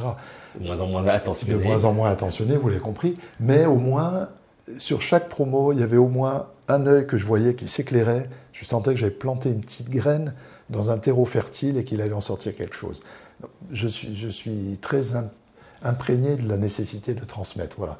Et là, je suis vraiment, pour moi, c'est un bonheur intégral. Donc oui, alors pour répondre à votre question, oui, c'est facile dans la mesure où il faut une structure. Les gens qui partent comme ça et qui commencent à écrire, stop, stop, c'est mauvais. En général, c'est mauvais. C'est très très rare d'avoir tout d'un coup l'inspiration et de, devenir un Goncourt en prenant un stylo. Il y a, il y a, 99% de, transpiration et 1% d'inspiration. Enfin, peut-être. Après, il y a des gens géniaux. Euh, euh, syntaxe, évidemment, je pense que c'est différent. Mais euh, je leur apprends la structure quels sont les composants d'une fiction. Alors ça commence par d'abord... C'est que de la fiction que vous... Oui, parce que c'est tellement, tout est tellement complexe aujourd'hui, il faut, il faut être un peu, un peu spécialiste malgré tout. on peut le déplorer, mais on est dans un monde complexe. Donc déjà, c'est déjà très ambitieux d'imaginer qu'on va pouvoir apprendre à des gens à écrire. Donc c'est écrire un roman. Voilà, écrire un roman je, serais incapable de leur faire des ateliers d'écriture sur la poésie. Les essais, il n'y a pas besoin d'ateliers d'écriture. Euh, voilà, une fiction. Alors ça peut être une biographie traitée comme une fiction, bien sûr. Hein. C'est déjà énorme. Hein. je crois que c'est 75% de la littérature française, c'est la fiction. Mais ça commence par un truc très simple. Posez-vous la bonne question, pourquoi vous voulez écrire? Et j'ai déjà identifié 20 raisons d'écrire. Mais tant qu'on n'est pas au clair avec ça, on ne peut pas créer ce qu'on appelle le pacte de lecteur. Dire au lecteur, qu'est-ce que je vais t'apporter? Qu'est-ce que tu peux attendre de moi et, être le plus clair possible avec ça? Et ensuite, notamment une structure. D'où je vais, où je viens. comment, comment créer un arc narratif qui date d'Aristote. Aristote avait créé ce qu'on appelle l'arc narratif, c'est-à-dire comment je pars d'une situation donnée, un élément déclencheur, une situation stable, un élément déclencheur, une montée d'émotion, un pic d'émotion qui est souvent un combat, euh, etc. On retrouve tout ça dans Star Wars, par exemple. Euh, Lucas a pillé aveuglement, et il a eu raison, euh, Aristote. Et après, donc, la descente, etc. dans les écoles de creative writing des, scénaristes de séries américaines aujourd'hui, on enseigne l'arc narratif d'Aristote. Magnifique. Donc voilà, il y a un certain nombre de, choses comme ça que j'ai appris au fur et à mesure. Hein. J'ai appris en faisant aussi. Et après, comment, par exemple, intégrer des personnages, la psychologie des personnages, comment les faire entrer, comment créer des implants, comment créer une tension dramatique, peut-être les archétypes euh, euh, psychanalytiques, euh, comment aller chercher les grands archétypes humains aussi, les, la recherche de la liberté, la recherche de l'amour, tout ce qui sous-tend beaucoup de littérature. Donc finalement, quand on réfléchit, on arrive à trouver tout ça. Puis après, comment intégrer de la 3D euh, des sons, des couleurs, des odeurs, euh, comment jouer avec tout ça, comment décrire, comment travailler le style, la conjugaison, en s'aidant évidemment beaucoup d'exemples réels de la littérature. D'où l'importance d'avoir lu aussi. Absolument. On y en revient. Votre série, alors on a euh, Crime sur la côte, Crime au Cap, Crime au soleil, Crime à la Libé, euh, bon, il n'y a pas de doute, on est dans le coin. Euh, est-ce que c'est des crimes sur la prom que vous êtes dit, je vais faire une série de romans policiers euh, qui se passeront dans le comté niçois et, sur Nice en particulier Ou est-ce que d'ailleurs il n'y avait même pas d'idée de série dès le départ? Comment, comment ça s'est passé? Comment... Non, il n'y avait pas du tout d'idée de série dès le départ. C'était one shot. Et puis, euh, c'est le marché qui a sanctionné. Donc, le, comme ça a été un succès de librairie, ben l'éditeur m'a commandé le deuxième et je, touche du bois. Le succès, c'est. Mais vous auriez pu faire un deuxième qui se passe euh, ailleurs. Pourquoi rester dans le coin? Décidément, vous posez encore des bonnes questions. Parce que je m'étais posé la question, je crois que c'est parce que je. Enfin, moi, ce que j'en tire, c'est que je suis un capricorne. Et le capricorne, c'est un animal, dans le signe zodiacal, c'est un animal euh, qui, grimpe, qui grimpe lentement la montagne et qui veut arriver à, un sommet. Donc c'est un, euh, il aime construire le capricorne. Il aime gravir une montagne, un pas après l'autre, boum boum. Donc euh, j'aurais eu l'impression, en faisant quelque chose de différent, ça aurait été plus simple quelque part, intellectuellement, parce que on, change, j'ai plein d'idées, etc. Mais j'ai eu, quand ils m'ont commandé le deuxième, j'ai eu, il y avait un certain nombre de choses sur la psychologie, psychologie des personnages, sur des, manques dont je me suis rendu compte euh, au fur et à mesure, l'envie aussi d'écrire sur d'autres endroits de la Côte d'Azur, puisque les scènes ne se passent jamais deux fois au même endroit. Euh, tout ça mélangé, quand l'éditeur m'a dit ben, je te commande un deuxième, à ce moment-là, il me tutoyait. Forcément, quand on réédite quatre fois, euh, on passe au tutoiement. Et donc, euh, ben, j'ai décidé de faire un, deuxième épisode, parce que très vite aussi, les gens se sont attachés au personnage oui, principal. Voilà. Vous aviez un, axe central qui était ce détective et qu'il fallait ensuite peut-être ah, voilà, développer, faire grandir. Et, c'est assez marrant parce que je ne m'attendais pas du tout à ça. Mais quand j'interroge les gens, parce qu'en fait pendant un an je suis resté, je savais que ça marchait bien, puisque je me suis retrouvé au, Salon du Livre l'année suivante avec un nouveau. Mais je ne savais pas euh, pourquoi les gens avaient apprécié, parce que j'avais peu parlé. Et là j'ai vu arriver des gens, arriver, arriver, arriver, et chaque fois je leur posais la question, mais qu'est-ce qui vous a plu? Et ce qui m'a étonné, je n'avais pas du tout pensé à ça. Moi c'était, je pensais, si vous voulez, que c'était la thématique puis l'écriture, puis l'histoire, euh, puis les lieux, les personnages. Et ils m'ont dit, nous, ce qu'on a préféré, c'est déjà le personnage. Ils se sont attachés au personnage d'une façon euh, comme The Guy Next Door. Le voisin, le mec qu'on rencontre dans la, cour de récréation. Et ensuite, les lieux aussi où ça se passe. Et là, j'ai réalisé qu'il y avait... Il me disait tout, mais c'est vous, Gary Il s'appelle Gary. Hein, à l'école euh, à Nice. Je ne sais pas si vous le savez, ça. Non. à l'école, à Nice, euh, bah, d'un cours de récréation, on s'appelle Oh, Gary, Gary. Alors pourquoi? Ben, Gary, c'est le rat à l'origine, et en même temps, c'est le petit malin, le petit futé. Donc, t'es un petit malin, toi, t'es un Gary. Hein. D'accord. C'est un peu le Gaspard à Paris, vous voyez. Le... Je comprends. Donc, euh, et c'est d'ailleurs pour ça que, que Romain Gary, il a, il a, j'ai lu une interview dans laquelle il disait, il, s'est appelé Gary, c'est en hommage à Nice, parce que lui aussi a souffert euh, non pas de la guerre civile, mais enfin en, Russie ou en Pologne, je ne sais plus exactement. Pologne, je oui, Pologne. Crois, hein. euh, Et donc à Varsovie peut-être. Et donc il a souffert de, de la, euh, de, du racisme en fait des Polonais. envers, envers les Juifs. Et donc, il a, quand ils sont arrivés à Nice, ils ont trouvé une certaine paix aussi. Et, il s'est appelé Gary parce que c'était, il était élève au lycée Masséna, et dans la cour du lycée Masséna, on l'appelait Gary. Mais il a mis un Y pour faire américain et pour brouiller les pistes. Il l'a raconté dans un. comme Romain Gary est aussi, après Saint-Exupéry, c'est ma deuxième euh, idole littéraire, donc euh, ça tombait bien. Bref, il s'appelle Gary. Et, et j'étais étonné parce que les gens, tout de suite, se sont, ils m'ont dit est-ce que c'est autobiographique? J'avais pas du tout pensé à ça. Alors oui, c'est en partie autobiographique, évidemment. On y met des convictions, on y met beaucoup. C'est un, autre fantasmé aussi. Par exemple, c'est un chevalier blanc qui se bat contre le mal. Et moi, quelque part, à travers lui, je combats le mal. Je suis assez imprégné de ça. Il y a un petit côté chevalier blanc. Ça finit toujours bien. Lui, il est du côté du bien et il se bat toujours contre des méchants. Donc dans ma vie, je trouve qu'aujourd'hui, avec ces 50 nuances euh, de, manipulation, de propagande, euh, de, fake news, de fausses vérités, de post-vérités, etc., on en oublie qu'à un moment, la morale judéo, enfin la morale grecque parlait bien, à un moment, il y a du bien et il y a du mal. on, mm. dira ce qu'on veut. Pour moi, je regarde, je suis très étonné de voir la, façon dont euh, dont, la, vision grisâtre que peuvent avoir beaucoup de Français, par exemple, de la guerre en Ukraine, euh, pour moi, il est clair que le jour où un homme a décidé de rentrer dans un pays qui était un pays qui a acquis sa liberté à Maïdan, qui a été reconnu en 91 par euh, toutes les autorités, par, par, le pouvoir mondial, par, toutes les, par traité, qui a reconnu qu'il fallait qui a accepté de lui dire je ne vous envahirai pas avec euh, le protocole de Budapest, le mémorandum de Budapest, à condition de récupérer les, les, bombes nucléaires, etc. Et qui est arrivé les armes à la main et qui s'est mis à pilonner euh, des maisons de retraite, des maternités à coups de missiles.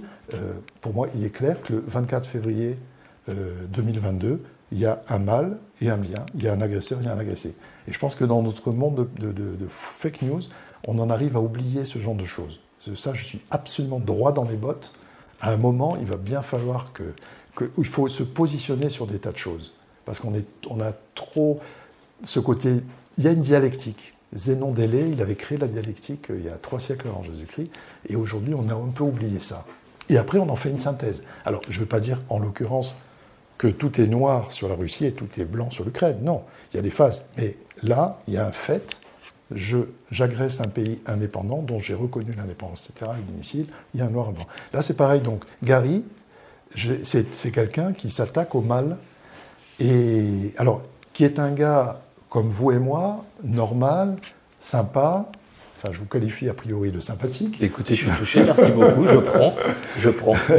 et qui, euh, qui, est un personnage normal, et je pense que peut-être les lecteurs se retrouvent dans lui, et qui, confronté à l'adversité, finalement euh, arrive à une sorte de, de, résilience ou une sorte de, carapace. Alors, il y a un petit côté débonnaire, décontracté, puis, mais il révèle des qualités insoupçonnées euh, face à l'adversité. Voilà. Et il s'oppose toujours à quelque chose. Et pour moi, c'est le chevalier blanc d'une certaine côte d'Azur dans le fond. Il, il a à cœur, parce qu'il aime sa région, foncièrement, fondamentalement, il aime les gens d'ici, il aime le parler d'ici, il aime la culture d'ici, il est sa région, il l'aime de façon euh, totalement euh, euh, irrationnelle, même si on allait lui dire que la Côte d'Azur est, il, non, il l'aime de facto, voilà. Et il y a cette partie en moi de cet attachement, et en fait, il trouve que les méchants, les gens qui finalement font de que ce soit la mafia, que ce soit euh, euh, des, entrepreneurs sans scrupules, des politiciens sans scrupules, des religieux, etc., etc. ils agressent quelque part la Côte d'Azur. C'est un personnage, pour moi, c'est un personnage vivant, la Côte d'Azur. Et ils l'agressent. Et lui, c'est un chevalier blanc. Il dit, non, ils font du tort à ma Côte d'Azur. Ils écornent l'image. Ils la, il il gaspillent, ils la bafouent, ils la, salissent. et je crois, je pense que c'est ce côté euh, indicible, encore une fois, que les lecteurs ont ressenti là-dessus. Et le deuxième, et aussi, ce sont les paysages dans lesquels ça se passe. Parce que comme j'étais journaliste, je connaissais bien plein de lieux. J'étais journaliste en art de vivre. Donc des, restaurants, des, hôtels, des bars, euh, le terroir aussi, euh, des producteurs, des viticulteurs et tout ça. Donc il y a beaucoup d'attachement charnel à, tout ça. Donc je fais passer, la, la région devient un personnage. Et également les vrais gens d'ici. Je m'attache beaucoup à parler à la fois du glamour, mais comme ce, côté totalement superficiel qu'on peut avoir, que beaucoup de gens de la Côte d'Azur, où ils viennent chercher, ils consomment du soleil, ils consomment des mètres carrés de soleil. Et puis, il y a ici des vrais gens, et ça, c'est ces vrais gens qui m'intéressent, et que vous, vous allez de plus en plus apprécier, puisque vous avez choisi de venir ici et, je vous en remercie et j'en suis très heureux. J'espère que je vous transmets un peu de ma passion de ces pays. Sans aucun doute. Il y a des vrais gens ici. Vous voyez, il y a des régions, je ne citerai pas de villes, mais des régions sur lesquelles il y a énormément, il y a trop d'étrangers, euh, d'étrangers à la région, on s'entend, hein, euh, qui viennent d'autres régions de France. Et à ce moment-là, elles n'ont plus d'âme. Mais à Nice, ce qui est extraordinaire, c'est qu'à la fois, il y a toute cette population festive qui vient chercher euh, la fête, mais en même temps, il y a encore ce, je dirais, cette, euh, ce noyau, ce nucléus euh, suffisamment important en termes, je ne sais pas les vrais niçois d'origine, est-ce qu'il y en a 10, 15, 20%, j'en sais rien, mais ça va être dans ces eaux-là peut-être 15%.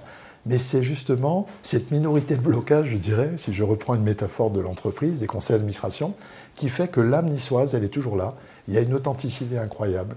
Elle se nourrit d'un mélange fabuleux de, Maltais, de Grecs, de, de Juifs, d'Arabes, d'Espagnols, de, Provençaux, de, Bourguignons, euh, d'Italiens, enfin qui n'étaient pas l'Italie, de Ligures, de Piémontais, de Savoyards. Donc c'est un mélange incroyable. Il y a des identités très fortes qui ont été aussi nourris par les vallées, ces différences entre euh, la mer, le littoral et ces vallées, avec des villages qui ont conservé des traditions, des, langues. Euh. Donc c'est une région que je, que je découvre encore sans arrêt. De plus en plus, j'adore aller dans les vallées et dans l'arrière-pays et la, montagne, parce qu'on découvre là encore des. Voilà, donc c'est une région, euh, je, crois que là, les lecteurs ont, compris l'amour et partagent l'amour que je, que je laisse transparaître, apparaître. Vous voyez, donc il y a plein de niveaux de lecture dans, dans, dans cette série de polar. Bon, de toute façon, il faudra les lire. On mettra tous les liens, bien évidemment, dans la description de cet épisode. Est-ce que Nice, c'est une ville inspirante pour un, un écrivain? Ah, Nice, c'est un théâtre. C'est un théâtre à ciel ouvert. Et Nice a vraiment, je pense, pris sa. Enfin, avait bien sûr des inspirations avant le 19e siècle. Hein. Il y a eu euh, encore les héritiers, on l'avait dit, peut-être une partie. Peut-être une partie qui arrive du félibrige, malgré tout, des, des, influences occitanes, l'amour courtois, euh, les poésies, euh, le félibrige, les poètes provençaux, etc. Il y a eu aussi du côté de la Ligurie, du côté de la, montagne, mais je crois que là, la grosse explosion du côté inspirant de la Côte d'Azur, ça a vraiment été le, le, le 18e siècle, quand en fait les, les, Azuréens, enfin les étrangers, les riches hivernants l'ont découverte. En fait, je crois que le, fait, le fait déclenchant, ça a été quand Lord Brougham, qui était le Premier ministre euh, anglais, euh, allaient, comme beaucoup, de, beaucoup d'Anglais, en fait, partaient de Londres en calèche et ils allaient en Toscane. C'était le grand chic. On partait euh, deux mois euh, en Toscane, parfois trois. Et un jour, il a été arrêté sur le fleuve Var parce que le choléra sévissait sur le comté de Nice. Donc il était furieux parce que ses vacances tombaient à l'eau et les soldats sardes d'un côté puis les soldats français l'empêchaient de passer. Donc il, est, reparti en arrière, il s'est arrêté sur une petite plage à Cannes, qui était un petit village de pêcheurs, Il a trouvé ça magnifique et quand il est rentré à Londres, il a dit à ses copains, n'allez plus en Toscane, c'est beaucoup plus proche et c'est magnifique. Voilà. Donc c'est parti de là. Il y a eu donc euh, énormément d'aristocrates anglais qui se sont installés ici. Et puis après, ça, toutes les têtes couronnées européennes sont arrivées, le Gotha est arrivé, et ce qui a vraiment après déclenché, même si certains niçois ne euh, sont pas d'accord avec ça, mais moi c'est ma conviction, à partir du moment où la France est arrivé. Euh, Napoléon III, avec les industriels français, les banquiers français notamment, a apporté euh, le chemin de fer, l'électricité, l'adduction d'eau, et puis la construction des casinos et des palaces, qui ont donné donc une structure. Donc ça a attiré, il y avait une extraordinaire demande de bon goût, créatif, de la part de tous ces aristocrates qui avaient du goût, et puis il y avait une extraordinaire offre d'artistes dans l'Europe entière qui, cherchaient donc des gens qui avaient les moyens et qui avaient envie à la fois de construire de belles maisons et puis de les décorer et de créer aussi des, saisons, des saisons euh, d'hiver euh, qui étaient euh, riches en culture et, en art. Voilà. Donc Nice est un lieu inspirant à la fois par, sa géographie, bien entendu, entre la mer et la montagne, son climat, et puis aujourd'hui, et puis ce côté absolument magique quasiment unique, je dirais, peut-être dans l'histoire du monde, je pèse mes mots, entre la rencontre d'une offre, là c'est l'homme de marketing qui parle, hein, la rencontre d'une demande et d'une offre. Par exemple, les maçons italiens, pourquoi il y a tant d'Italiens? Enfin, c'était des Piémontais et des Ligures, puisque l'Italie n'existait pas. Mais quand l'Italie s'est unifiée, avant que l'Italie s'unifie, donc déjà dès 1830, où ça s'est arrivé, commençait à se faire, eh ben, les, maçons, les maçons italiens euh, mouraient de faim. Il y a une grande épidémie euh, de grande famine. Et donc ils arrivaient par la place Garibaldi, par la, place, la, porte de Turin, face à la statue. C'est pour ça que Garibaldi regarde donc euh, la route de Turin, qui est l'actuelle rue. bon, ça, les, les rectifieront, un trou. Et donc ils sont tous arrivés parce qu'ils mouraient de faim. Mais c'était d'excellents maçons, d'excellents plâtriers, d'excellents plaintes, de sgraffito et tout ça. Et il y a cette rencontre de gens qui avaient du talent et de gens qui avaient de l'argent et du goût. Et paf, ça a matché. C'est magique. Encore une fois, la fameuse étincelle et les pièces du puzzle. Alors on va faire maintenant la toute dernière partie avec les questions récurrentes euh, de, ce podcast. Euh, la première question, Nice en un mot. Une femme. Je vous, je vous ah bah, je veux bien des explications, évidemment. Nice, pour moi, c'est une femme parce qu'elle est parce qu'elle est paisible. C'est pas une ville belliqueuse. Ça sera pas ça sera pas Barcelone, qui est une ville de tension. Euh, c'est une, une ville qui s'offre à ceux qui savent l'aimer, à ceux qui savent lui, lui parler. Euh, c'est une ville qui peut être euh, capricieuse, euh, c'est une ville qui peut être outrancière, qui est euh, comme, euh, comme une femme peut à un moment s'emporter une passionnariat. On l'a vu avec Garibaldi, par exemple, hein, ça peut donner ça. Et à la fois, elle peut être lascive, elle peut être une courtisane. oui, Nice est une femme. Très bien. On n'avait pas encore eu cette, cette réponse. Il y en a certaines qui sont récurrentes, notamment on nous parlait souvent de lumière. Bon, aujourd'hui, au moment où on enregistre ce podcast, il tombe des trompes d'eau, donc euh, ça vient peut-être pas forcément à l'esprit. Maintenant, trois endroits où vous aimez aller à Nice pour manger, boire un coup, vous promenez. Trois endroits où on croise, où, on croise Bernard de Loupy. Alors, le premier, je dirais, c'est le bar qui se trouve en face, alors j'ai même oublié son nom tellement le lieu me plaît, enfin on le retrouvera facilement, qui se trouve sur la petite place euh, de la Tour, place de la Tour dans le Vieux-Nice, donc juste en face de la Tour.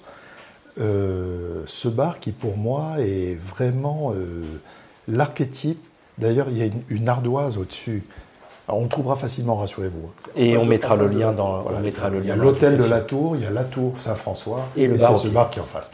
Euh, il ne le sait pas d'ailleurs, si le patron entend ça, il va se dire Ah bon euh, Et c'est ce bar qui m'a donné l'idée de faire le lieu, un lieu qu'on retrouve dans tous mes livres, qui est le lieu justement à la fois où vont s'abreuver les grands fauves le soir, la nuit, quand la nuit arrive, mais en même temps à, 9h du matin, il y a la, mère qui est allée mettre ses enfants au lycée Masséna, qui va faire ses courses, qui vient. Et puis à midi, il y a le cantonnier, etc. Donc c'est des lieux de partage, d'échange extraordinaires, les bars. Et celui-là, c'est celui qui m'a dicté euh, mon bar imaginaire qui s'appelle Mandala Pumpa. Vous connaissez peut-être l'expression? Non. Alors Mandala Pumpa, c'est une expression très niçoise qui veut dire envoie la seringue, littéralement. Ça veut dire, bon, genre, euh, balance la tournée. Allez, fais, péter le bélé. Mandala Pumpa, voilà. Donc euh, j'ai créé le bar Mandala Pumpa, mais et il s'est inspiré de plusieurs endroits, mais celui-là plus particulièrement. Il y a une chose que j'adore, c'est-à-dire que au-dessus, de, à l'entrée, il y a une ardoise sur laquelle il écrit il y a deux sortes de gens, deux sortes d'hommes, les Niçois. Ah non, il y a, euh, euh, les Niçois et ceux qui rêvent de l'être. Magnifique, voilà. Et ça, c'est tout à fait Gary, vous voyez.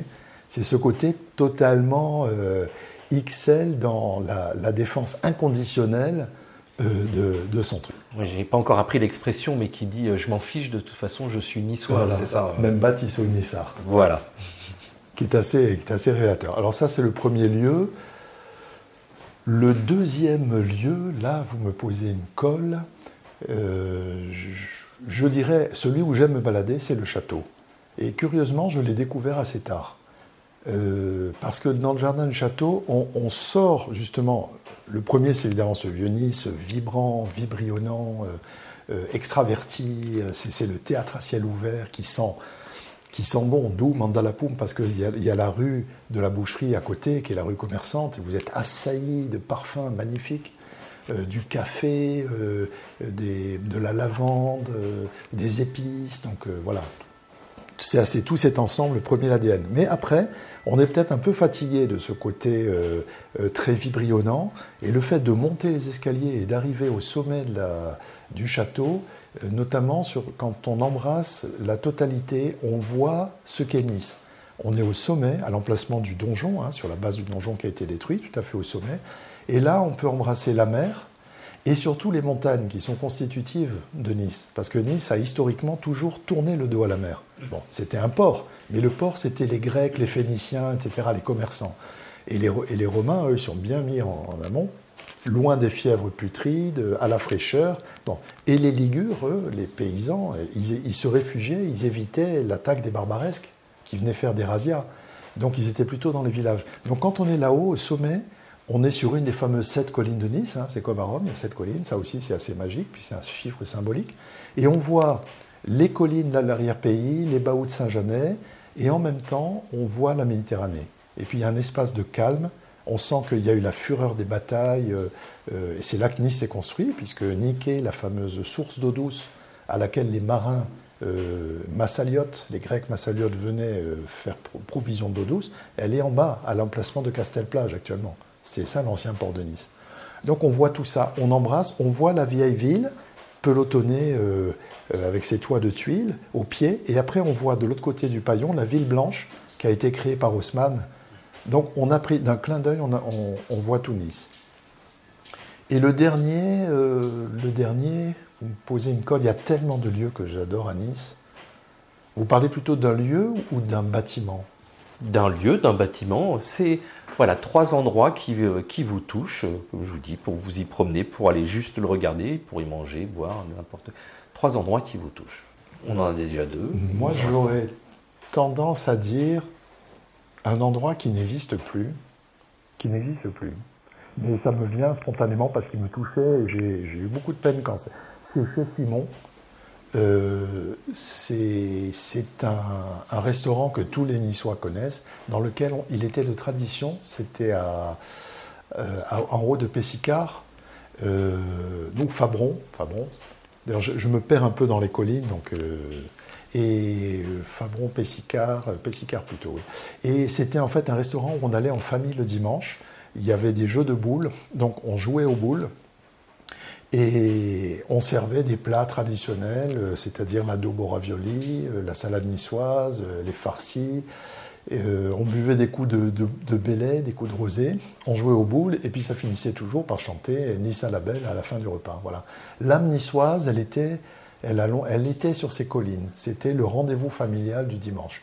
Alors heureusement, il en reste un autre qui est en face des belles terres. Décidément, ma mémoire me un restaurant qui garde un peu encore ses, traditions. Il y a également à Guéraud un autre restaurant qui, qui est juste en face de l'ancienne villa de Jacques Médecin, Loup Soubran.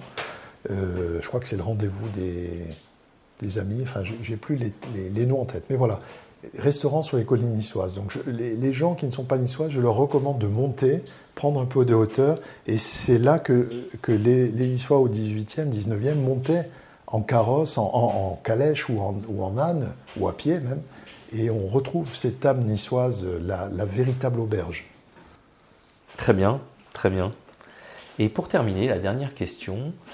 Euh, récurrente elle aussi, euh, si euh, on devait interviewer quelqu'un, un prochain invité, qui vous pourriez nous conseiller?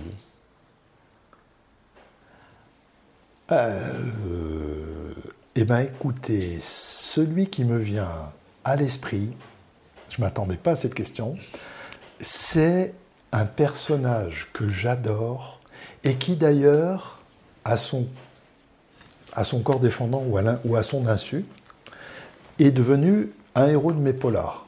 C'est Michel euh, Bianco, qui est un compositeur de musique, euh, compositeur et, réarrangeur, je dirais, de musique traditionnelle, des musiques polyphoniques du comté de Nice. C'est-à-dire, c'est une musique qui m'inspire et quand mon détective d'ailleurs se trouve dans des phases de, euh, il y a toujours un moment où il est au, fond du trou, il est, il est acculé, il est agressé, il ne sait plus où il en est.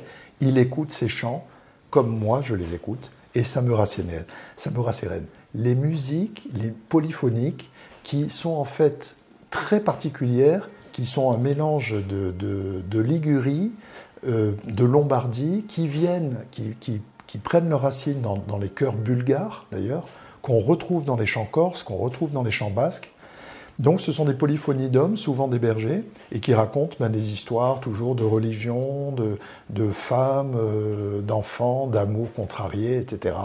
Et, Michel Bianco donc, est à Berre-les-Alpes et il a créé un groupe qu'on appelle Coro des Berres, hein, ce qui veut dire le cœur de Berre, Berre-les-Alpes, petit village au-dessus de Nice.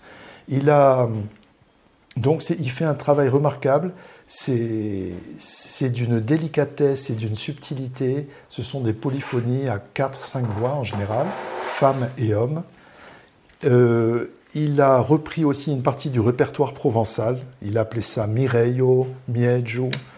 Il a fait de la musique sacrée, il a repris, donc il a retrouvé de vieilles partitions euh, jusqu'à Turin, je crois, de vieilles partitions qu'il a réadaptées aujourd'hui au goût du jour. Euh, c'est aussi tout ce qui concerne les chants de Noël. Euh, donc c'est à la fois prenant et c'est vraiment méconnu. Ça, ça porte l'âme de, de, la Nice authentique. D'ailleurs, les Niçois s'y sont pas trompés. Au stade Alliance Riviera, avant chaque match, quand on entend Nice à la Belle, c'est la version de Kourou d'Aber. Voilà, je suis un inconditionnel. C'est le mot que je cherchais tout à l'heure. Gary est un inconditionnel de Nice. C'est ce qui fait sa vertu. Bon, on va terminer là-dessus. C'est une, très belle fin de podcast. En tout cas, merci beaucoup de, de nous avoir reçus et de nous avoir livré toutes ces choses. C'était, c'était passionnant, vraiment. On n'a pas, vu le, on pas vu le temps passer. Merci de m'avoir posé euh, ces bonnes questions qui m'ont permis de, de les exprimer. Et puis merci à tous les auditeurs qui sont restés euh, jusqu'au bout de, ce podcast. Euh, on se retrouve bientôt pour un nouvel épisode. En attendant, vous pouvez liker sur les plateformes, mettre des commentaires et bien évidemment n'hésitez surtout pas à mettre 5 étoiles. On se retrouve très vite, pas très loin de la prom. Ce podcast, réalisé par Radio Pictura, vous est présenté par Jean-Raphaël Drahi et Julien Gérard. Le design sonore a été réalisé par Cyril Delécrase avec la voix d'Athéna Campanella. Vous avez aimé cet épisode? Abonnez-vous pour ne pas rater les prochaines diffusions. Vous pouvez également laisser une note et un commentaire sur Apple Podcast.